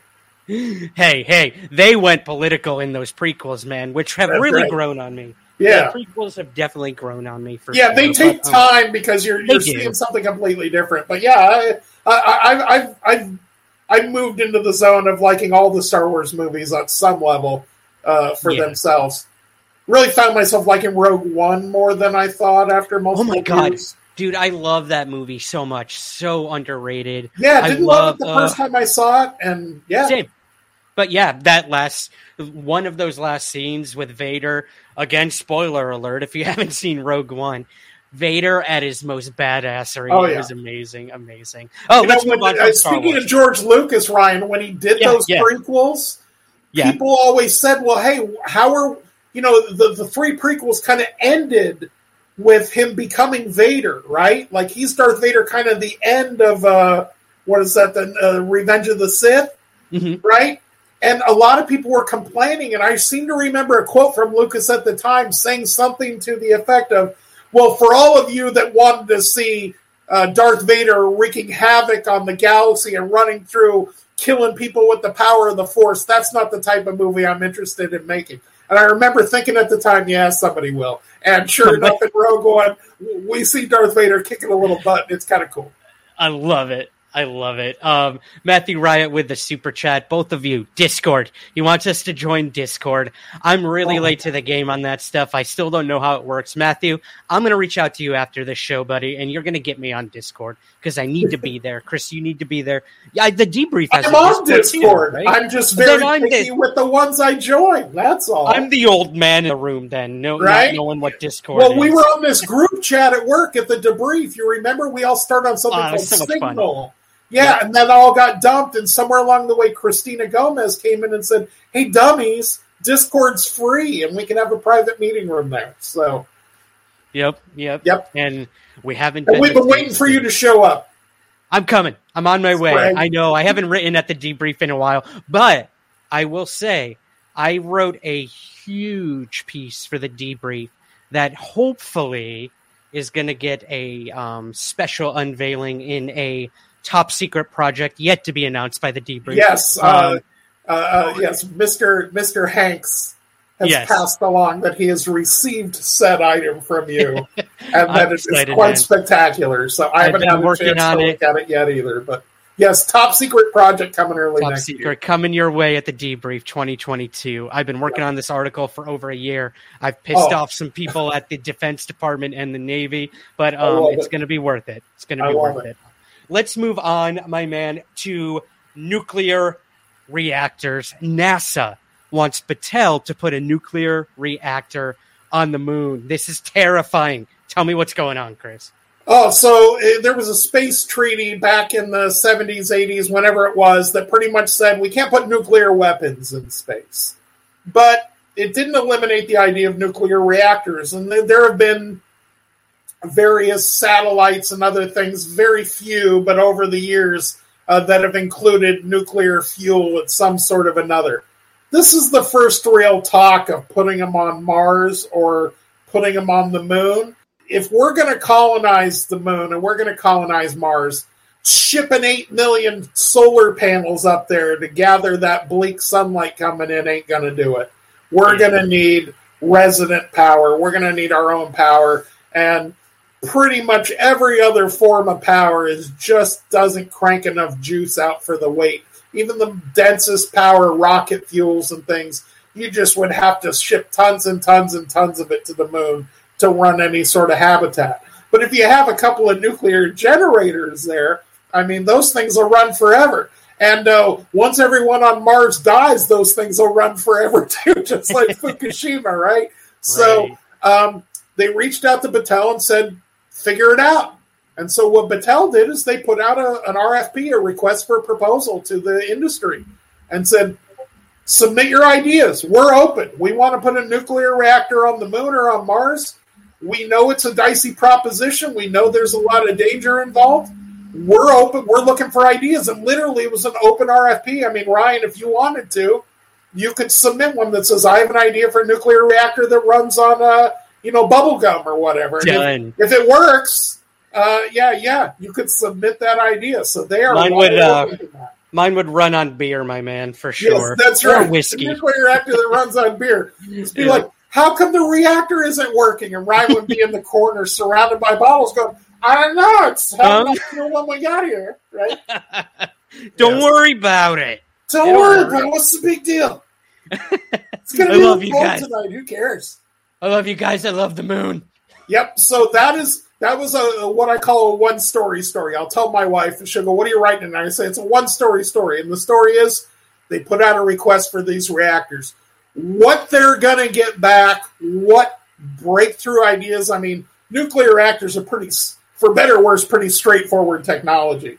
So what they're hoping to find, what ideas, I don't know, but I can tell you, I talk to people working on fusion reactors and fusion science all the time because that's so cutting edge. And they are constantly coming up with new methods and new ideas and new approaches. So, may very well be the case in nuclear fission reactors, which are uh, typical nuclear reactors.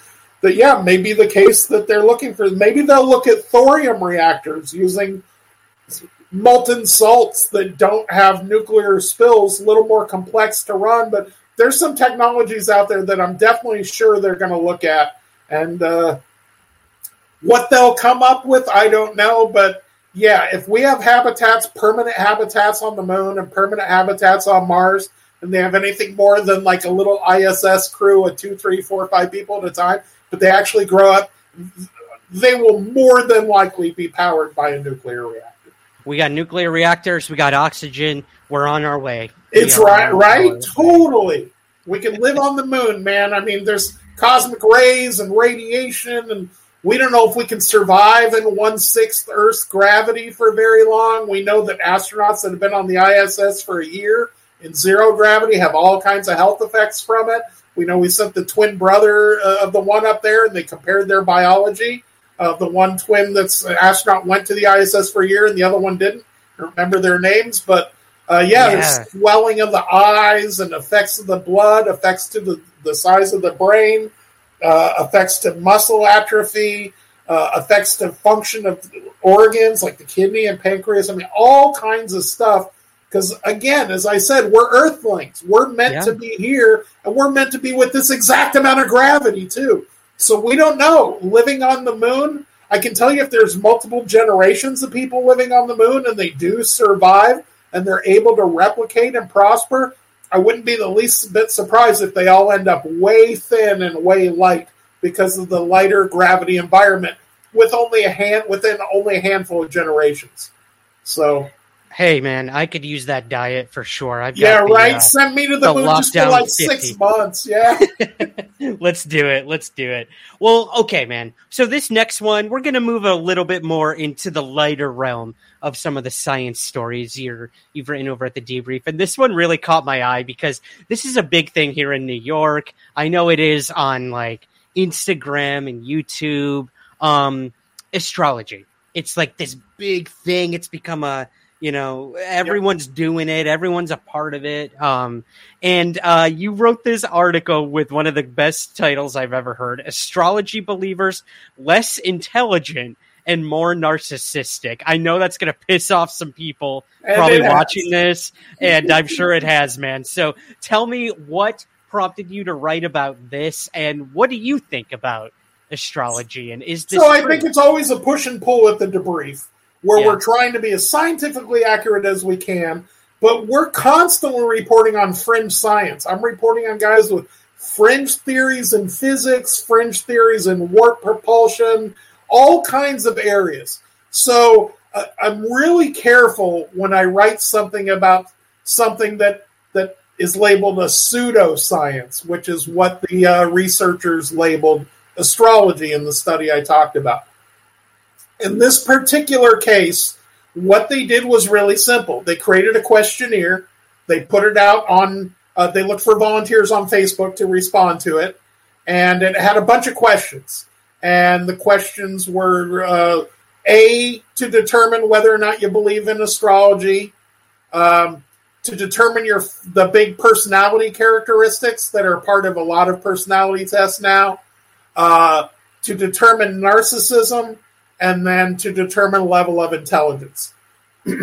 so they were just trying to get like a, a, breakdown of people that were into astrology for their personality, all their different personality traits, as well as whether they were uh, more or less open minded, whether they were more or less likely to believe in pseudoscience or conspiracy theories, and, and just see where this falls down. And Unfortunately, for people that subscribe to it and follow it and believe in it, um, there was a strong, the single strongest correlation in the study with the belief in astrology was narcissism. Now, keep in mind, just the simple idea of the, the planets, the movement of the planets, the movement of the stars affect my personal life and my personal well being simply could just that could be what that's reflecting of. It's just people that think that are likely to think that hey, I'm more important, right? Like uh, the, the the study was titled something I mentioned it in the article, but the study was like even the stars think I'm special. I think that was literally the name the researchers used in the headline of the article.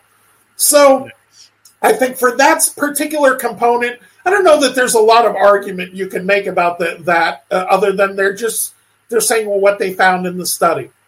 The correlations with less intelligence, conspiracy theory, and pseudoscience. Unfortunately, it just you know astrology looks like science, right? It has all this information, it has all this mathematics, and this goes here on this day, and this goes there on that day. It has the structure of a, a scientific system.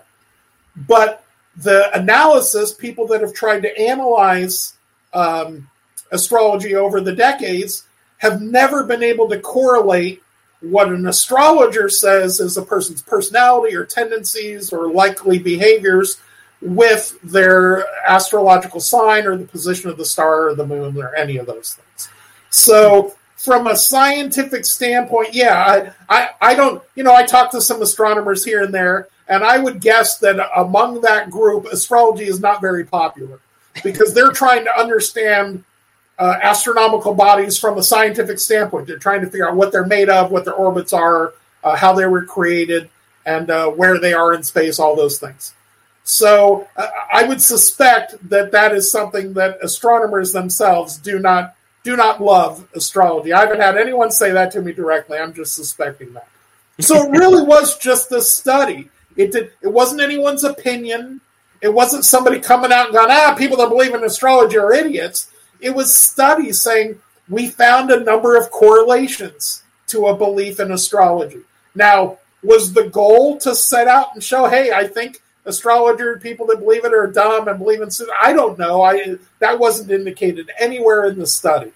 That's tough. It was just indicated they wanted to know what was the personality breakdown of somebody, what is the intelligence of somebody who's into this system that's been around for millennia that is really hard to even trace the background to. The arguments of like where astrology comes from and the astronomical signs, I mean, they seem to go back thousands and thousands of years before recorded history. So trying to take a system that's literally been around that long and and analyze it for validity has been done. So once we've kind of said it seems to not be real, it seems to not indicate that if you were born on this day and the moon is in this house and this thing's in retrograde, that you should skip driving to work that day because you're more likely to get in an accident or whatever. Uh, those correlations just didn't seem to hold up. So yeah, this follow up study, this this was, and again, it's just a questionnaire on Facebook. It's just a couple of hundred people.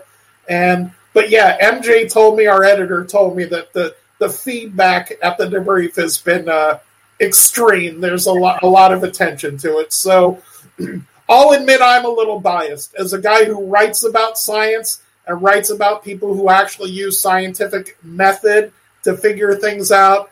I personally, I'm not an astrology guy. Uh, I, I, don't see a scientific correlation. I will say this, and I had this discussion with Chrissy Newton the other day. If you were born in the United States or Canada in the second half of the 20th century, your calendar has a rhythm to it. And by that I mean in the fall we start school, in the winter we have the holidays, the school year ends in May or June, and we have the summer off. And that system's more or less been in place in American education since World War II, Canadian education to some degree as well.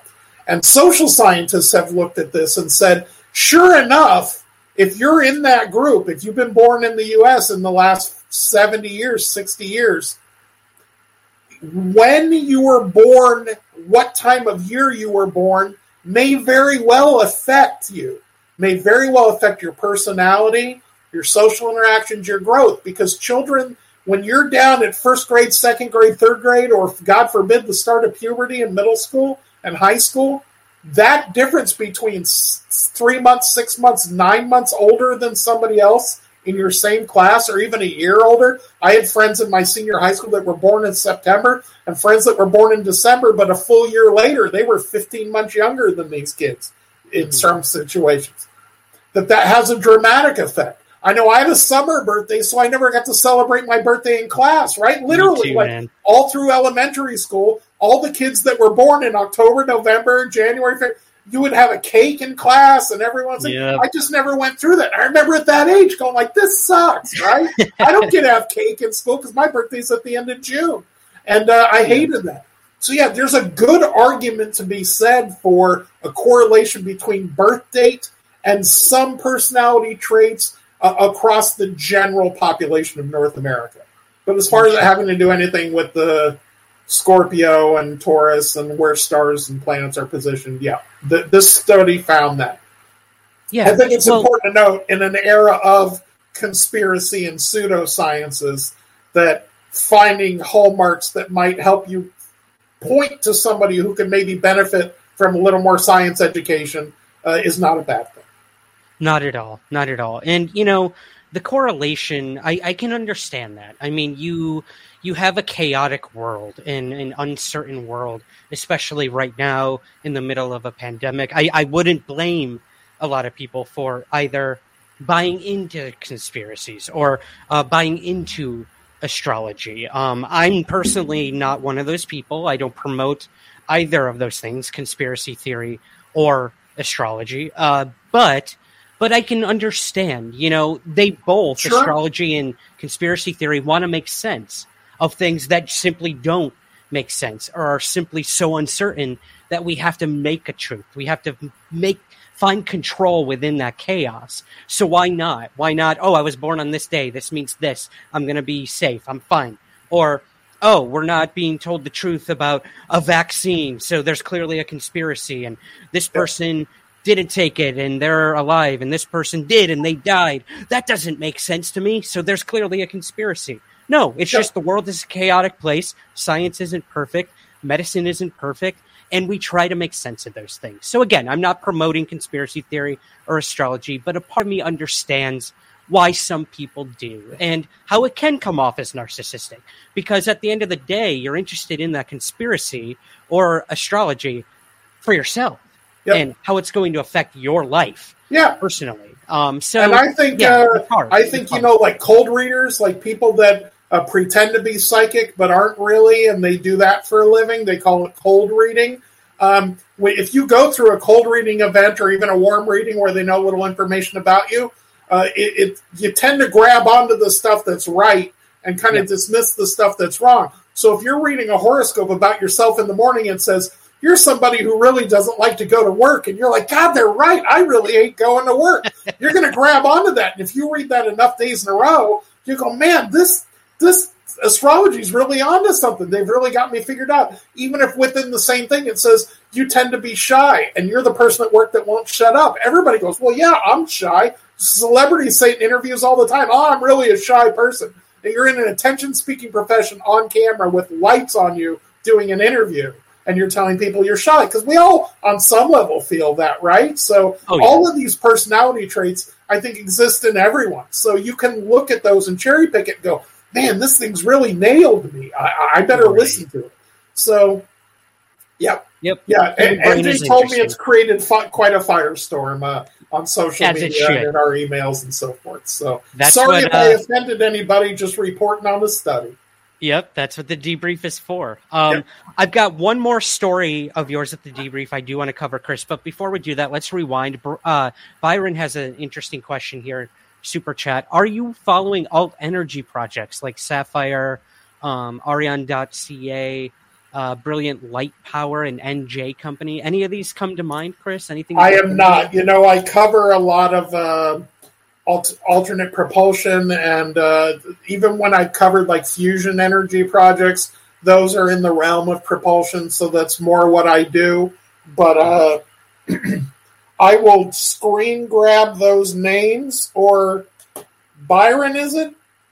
Byron, if Byron you remember, drop those in my DMs on Twitter if you're over there, and uh, I will uh, I will either look into it or I will see if we can assign it to one of the writers there to research it and see if we can get to the bottom of what's going on. If there's something there our audience will respond to, alternative energy sounds interesting as heck to me. So, yeah, man, he said you need to check him out. Definitely. There we Absolutely. go. Getting some new some new material for Chris. Thanks, Byron. I appreciate that, man. Thank you for awesome. the super chat. Thank um, you. All right. Well, again, before we get to the last article, Chris, Rodrigo wants to know the Ingenuity helicopter has been performing extremely well. 16th flight, I think. What does Chris think then is next for flight missions on Mars and other planets? We going to be sending up any more helicopters?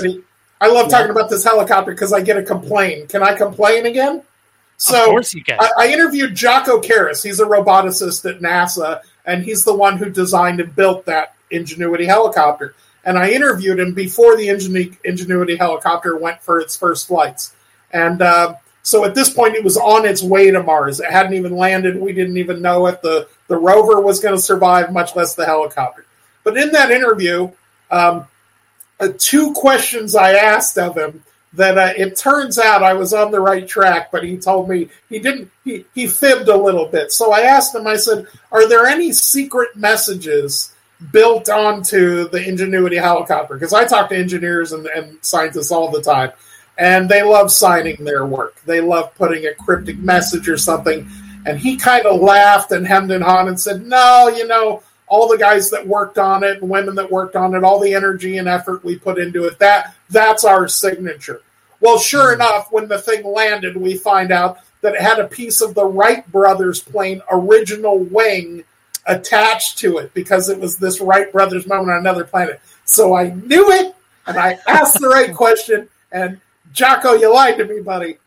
So then, that's so cool. Right near the end of the interview, I told him, I said, you know, with previous rover missions, because I've been following rovers, as I said, since Spirit and Opportunity landed on Mars in the late 90s.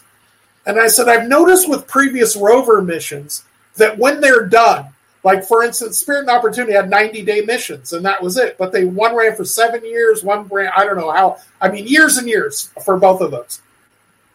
So what they do is they have a backup plan. They say, okay, if we get to 90 days and we've burnt up all of our experiments, we go to the B book of experiments. And then if we burn mm-hmm. all those up, we do another 90 and another.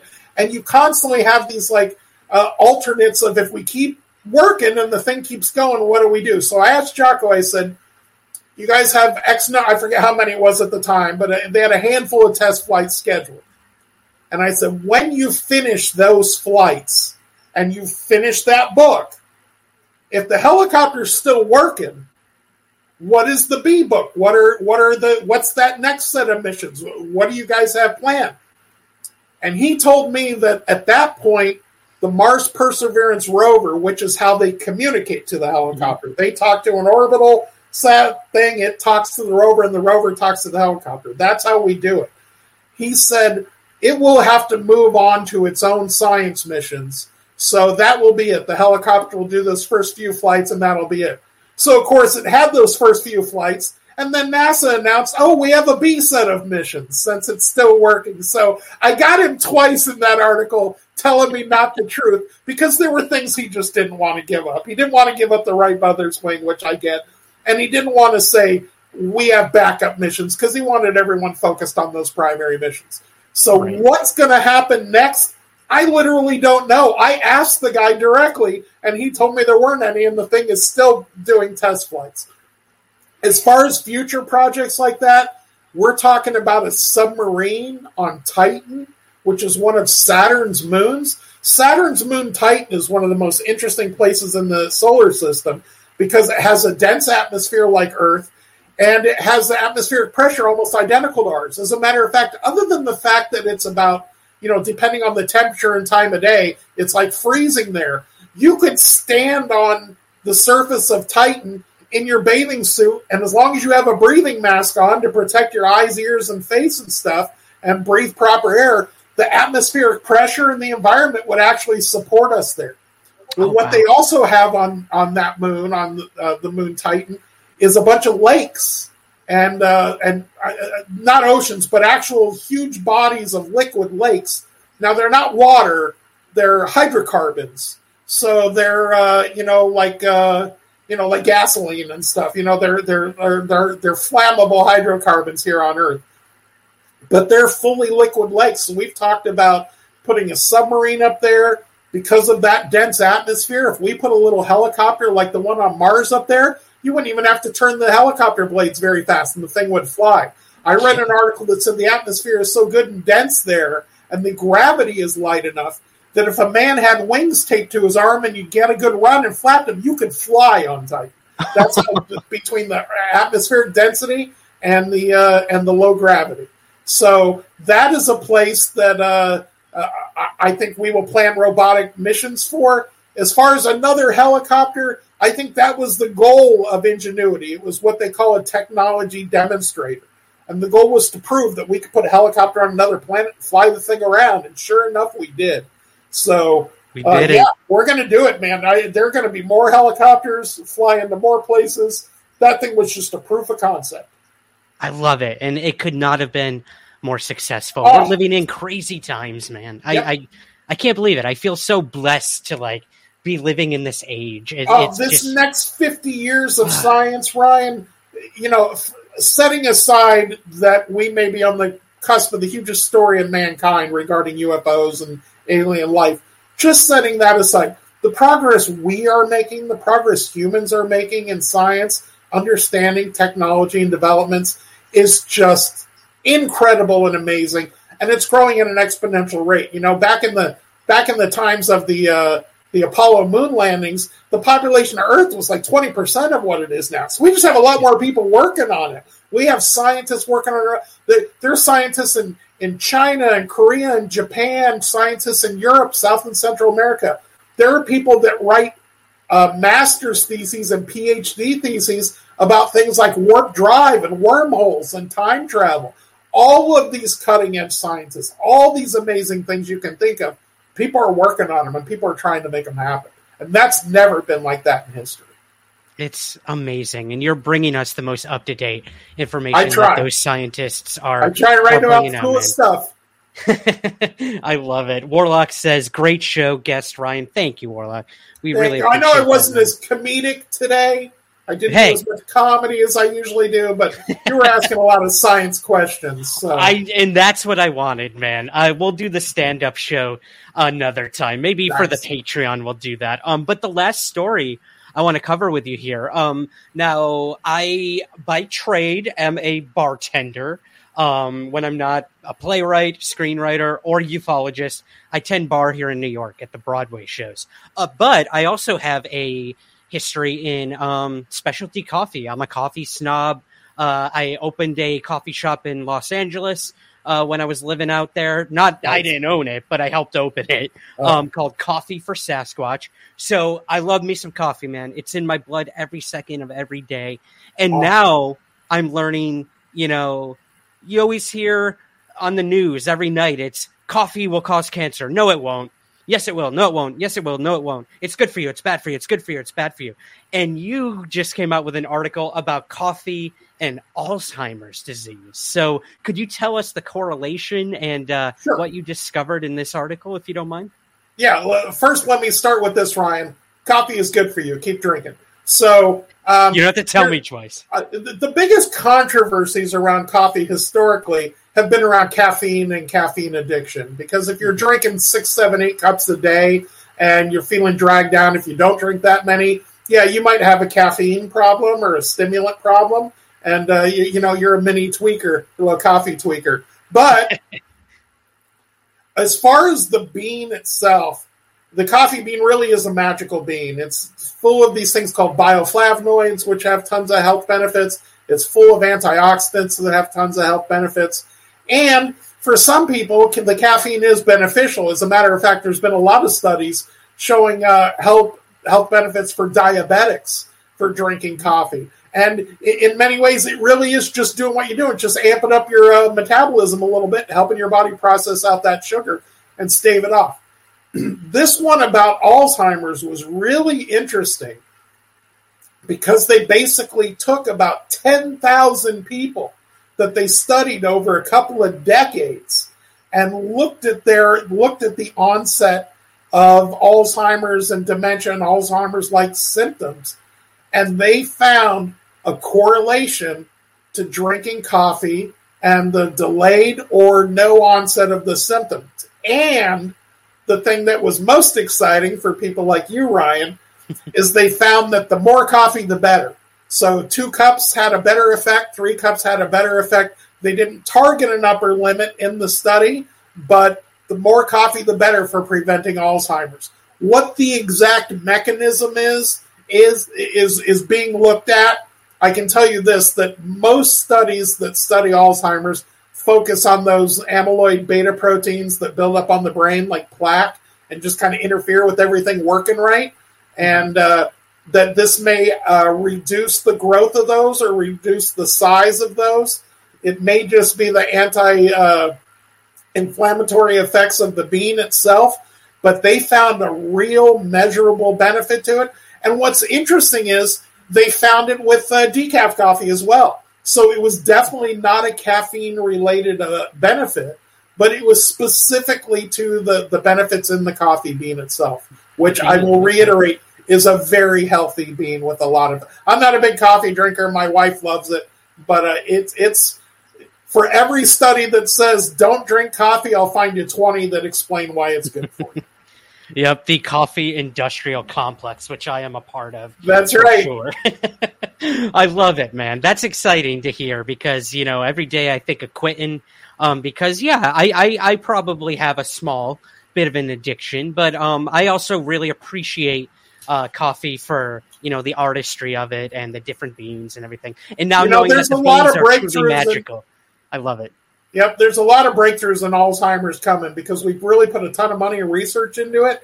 And because uh, researchers have been able to really zero in and target on this protein, uh, there's a couple. There's a couple more treatments. There's one that's been announced recently that's all over the news everywhere. Is a new drug. I, I can't remember the name, uh, but if you take this, it will essentially over time eliminate or greatly reduce those. So they're looking not only as a preventative, but actually a reversing of Alzheimer's. I can tell you, my father suffers with Alzheimer's, so it's not a pretty picture, and it's definitely something that uh, even an extremely expensive treatment uh, is a welcome one. They're also working on an Alzheimer's vaccine, and this is something I'll be reporting about in the coming weeks. But basically, the idea is if we have these new treatments to eliminate these proteins, what if we could trigger our body's own immune response to just prevent those proteins from building up in the first place, to prevent that amyloid beta from building up around the brain and causing these problems? And that's the idea behind this vaccine.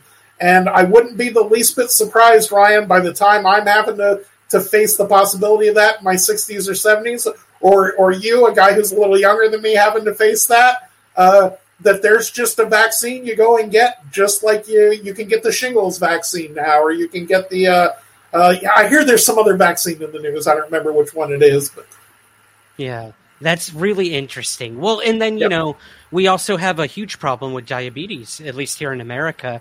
Oh, Um, yeah. So again, if something like a vaccine or um, a coffee bean can help, like oh yeah, amazing. Like why not? Why not just uh, embrace these things? I, I The only thing I would, and I'm no doctor, the only thing I would warn people about coffee and excessive coffee drinking, and this is going to stink for those people, but if you're pregnant, there's a decent number of studies that are kind of go both ways. So the effects it could have on your kid could be positive, could be negative. So if you are a coffee drinker and you can skip it for those nine months, which would be insane for most people that drink coffee regularly, they- you know, it's at least something to talk to your doctor about looked into the studies. But for the vast majority of scenarios, coffee is constantly shocking us with its health benefits. Love it. Love it. I'm all for it. Well, hey man, let's end with um what to look forward to. We're heading into 2022, um hopeful of many things, new discoveries. So twofold question for you before we go, Chris. Um what do you hope to see in 2022 when it comes to space exploration and the hunt for aliens? And the second part of that, what do you hope for in terms of the UAP topic? So hit us with what you hope for in 2022, if you don't mind. Um, so, on the UAP topic, I will say that I think we're on the precipice of something. Hmm. So the people I work with that report on this stuff exclusively try and temper expectations all the time because we really don't know what's coming out. I'm a firm believer that 2022 is the year we hear somebody in official capacity say a non human technological intelligence. I just think that's going to happen. I think we're there. Uh, I think we've eliminated, you know, there were always three ideas. UFOs are a hallucination, not real, misidentification, whatever you want to call it, but they're not a thing. They're secret military or they're a non human technological intelligence of some sort, aliens, whatever, trans dimensions. That first one's pretty much done. The, the idea that all UFOs, that every pilot reports and every radar sees and all these things are just misidentifications or atmospheric phenomena or other things. I think that's over. Leslie Kean said it with her last story she wrote in the New York Times that the question of if UFOs are real is over. And I do agree with her. I think that that mm-hmm. has been set aside. We're now entering an area where those in the position to know, those people with more information, with more pictures, with more videos, are going to be put in a position to either say it's us or it's not us. And if they say it's not us, and they say conclusively it's not another human intelligence, that only leaves the alternative. And so I think that's coming. I do. I think 2022 is the year. I think a lot is built to that. I think guys like Mellon and Elizondo lit that flame, and however you feel about them. And I always cover my bases with their former intelligence community people and it could definitely be human technology that they're just not telling us about. And their job is to distract. But uh, if that's not the case, if we do ultimately land on it's not human and and, and not not ours and not uh, an adversary's, uh, non-human becomes the last option. And uh, I think this 2022 may be the year that that breaks open. And I've never said that. I've been following, as I said, I've been following this topic. In next year, it'll be 45 years of my life and I never felt that was coming other than when I was a little kid. And I saw in search of and went, okay, we're going to get the truth about UFOs because the guy just said it and I'm 11 years old. But in the time in between, even after Steven Greer's uh, uh, press club event, other big things that have happened, the Wilson Davis documents coming out, all of these sort of things, I just never felt like we were on the precipice. I think with NASA looking at it, with Galileo looking at it, with the military looking at it, with maybe a congressional office set up through the Gillibrand Amendment. I think too many people are looking, and I think we've proven that the phenomenon is real. If the phenomenon's real and that many people are looking, somebody's going to figure it out. And I think we're on the precipice of that answer. I love that, man. Well, okay. So that gives me hope with UFOs. How about alien life? What are you looking forward to most Woo! in the search oh, for man. that? So, this, so this much is why this is so crazy, Ryan. In many ways, there's a race, right? When we were little kids and there were UFO reports, and people will go, "Well, it can't be secret technology because we're just not evolved enough, right? Like we're we're still flying, you know, we're barely getting rockets to the moon. We're definitely not flying around at, at Mach 10 with no sonic boom or whatever." So there was this constant move toward, well, there will be a day when uh, technology, human technology, is so sophisticated that you could just reliably say, ah, it's probably a secret project and we just don't know about it. We're getting there. But what's happening at the same time is an entire wave of people that are my age and younger, some a little older, but more or less Gen Xers, millennials, and Gen Zers are growing up in a world where the idea of going to another planet is not only not crazy, it's something we do. The idea of traveling in space is something we do. The idea that there are planets around other stars is something we just know now. It's not something, you know, in the 90s, we were still, I was an adult in 1990, still at 21 years old, going, are we ever going to find it? And by 95, we found the first one, and now there's thousands that we found. So the technology and the science keeps moving towards that discovery. And what I think is going to happen is if we don't get a big UFO breakthrough in the next year or two years, it won't matter because science will catch up on its own. I think the James Webb Telescope. I think the Giant Magellan. I think the LUVOIR, which has been proposed to search for Earth 2. I think all these other uh, observations and all of these scientist programs, I think things like Galileo, what we're going to find is we're going to find multiple planets with hmm. signs of life in their atmosphere, meaning an atmospheric composition that really seems to imply there's stuff living there. And then you get into a real simple question. If the cosmos is for our galaxy is 13 and a half billion years old, and Earth's only been around for the last four and change, what about all these planets, many of which had a big head start on us? If we start yeah. finding signs of life in their atmosphere, are you going to tell me those are more primitive, even though they got here first? I mean, if you don't believe in evolution, maybe. But uh, yeah, so I think these two worlds are getting ready to collide. I think we are going to find signs of life in the atmosphere. The planets in the TRAPPIST system, potentially. We have seven planets to look at there, at least four of which are probably rocky and in the habitable zone. And then there are proposed missions to send a telescope or observatory out to a little over 500 AU from Earth, which is an AU is the distance from Earth to the Sun. And without getting into all the technicalities, when you go out there, you can take advantage of something called gravitational lensing, and you can directly image a planet. So we can send a hmm. telescope out to this spot, and it could take pictures of these planets. It can look right at them. Imagine you take a night picture of TRAPPIST 1C, and you see city lights in there, right? Like imagine signatures, baby. Yeah. Right? Ooh. And that's coming, man. Those things are coming in our lifetime, right? So even if the whole UFO thing just went to crap and the military never did anything and and Avi Loeb came out and said, "Yeah, I didn't find anything," you know, and uh, and NASA came out and said, "Yeah, it was a bunch of weather balloons," and everybody had told us the worst answer. I don't think it'll matter. I think we're going to find signs of life through good old fashioned mainstream science. Then what happens if we find the signs of life around a thousand different planets? Do we all sit around and go, none of them have intelligent life and they've all evolved after us? Or do we start looking at the possibility that in a 14 billion year old cosmos where we're here for the last four, that some intelligent life evolved elsewhere before us and has the technological know how to come here and visit, even if it's just with probes, which is something we do all the stinking time. Right. Ah, that gives me so much hope, man. I knew that's we where we're at, man. That's where note. we're at. It's uh, good stuff is coming, people. Science is going to answer these questions. I promise you. well, good stuff is coming, Chris. That's how we're going to end it, man.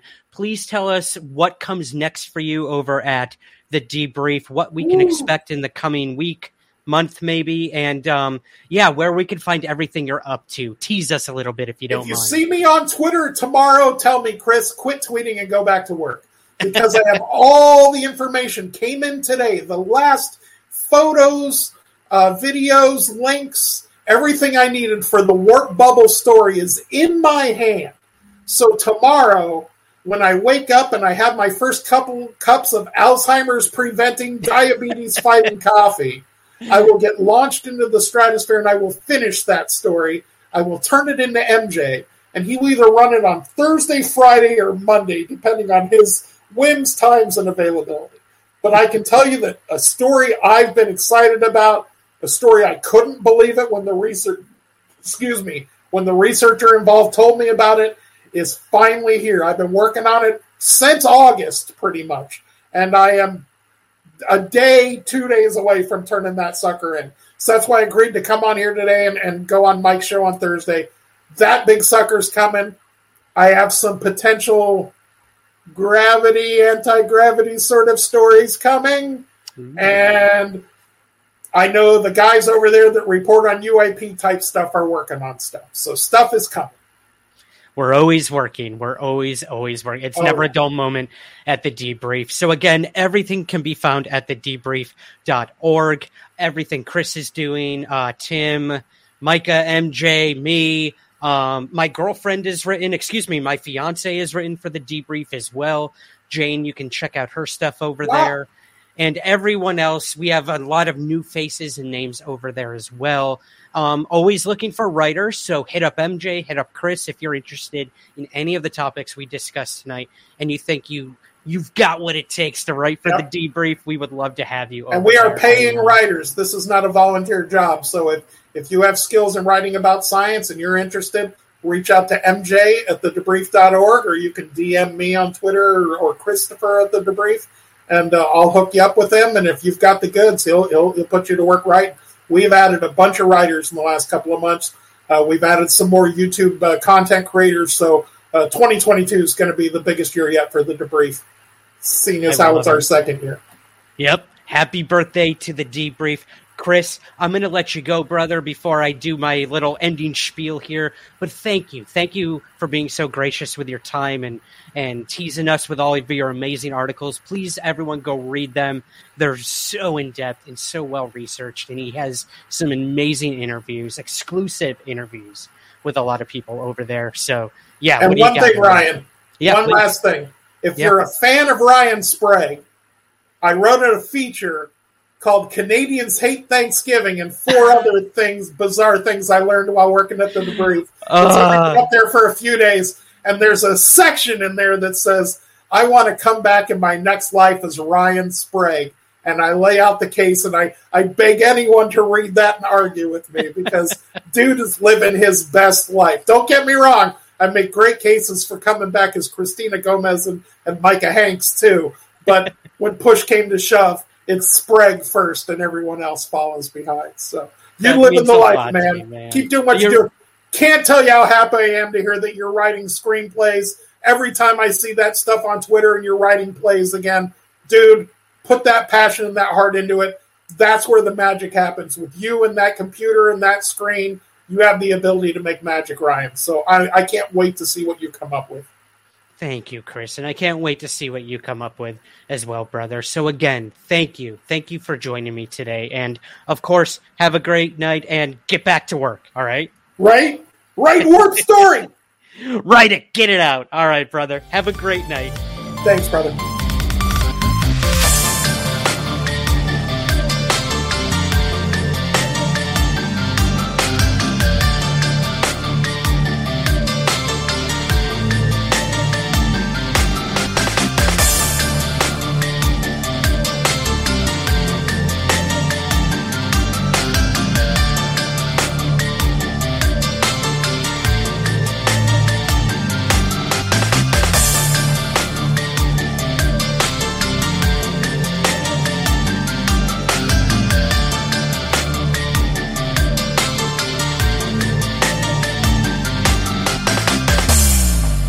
Somewhere in the Skies is produced by Third Kind Productions in association with the Entertainment One Podcast Network. Flexibility is great. That's why there's yoga. Flexibility for your insurance coverage is great too. That's why there's United Healthcare Insurance Plans. Underwritten by Golden Rule Insurance Company, United Healthcare Insurance Plans offer flexible, budget friendly coverage for medical, vision, dental, and more. One of these plans may be right for you if you're, say, between jobs, coming off your parents' plan, turning a side hustle into a full hustle, or even missed open enrollment. Want more flexibility? Find out more about United Healthcare Insurance Plans at uh1.com.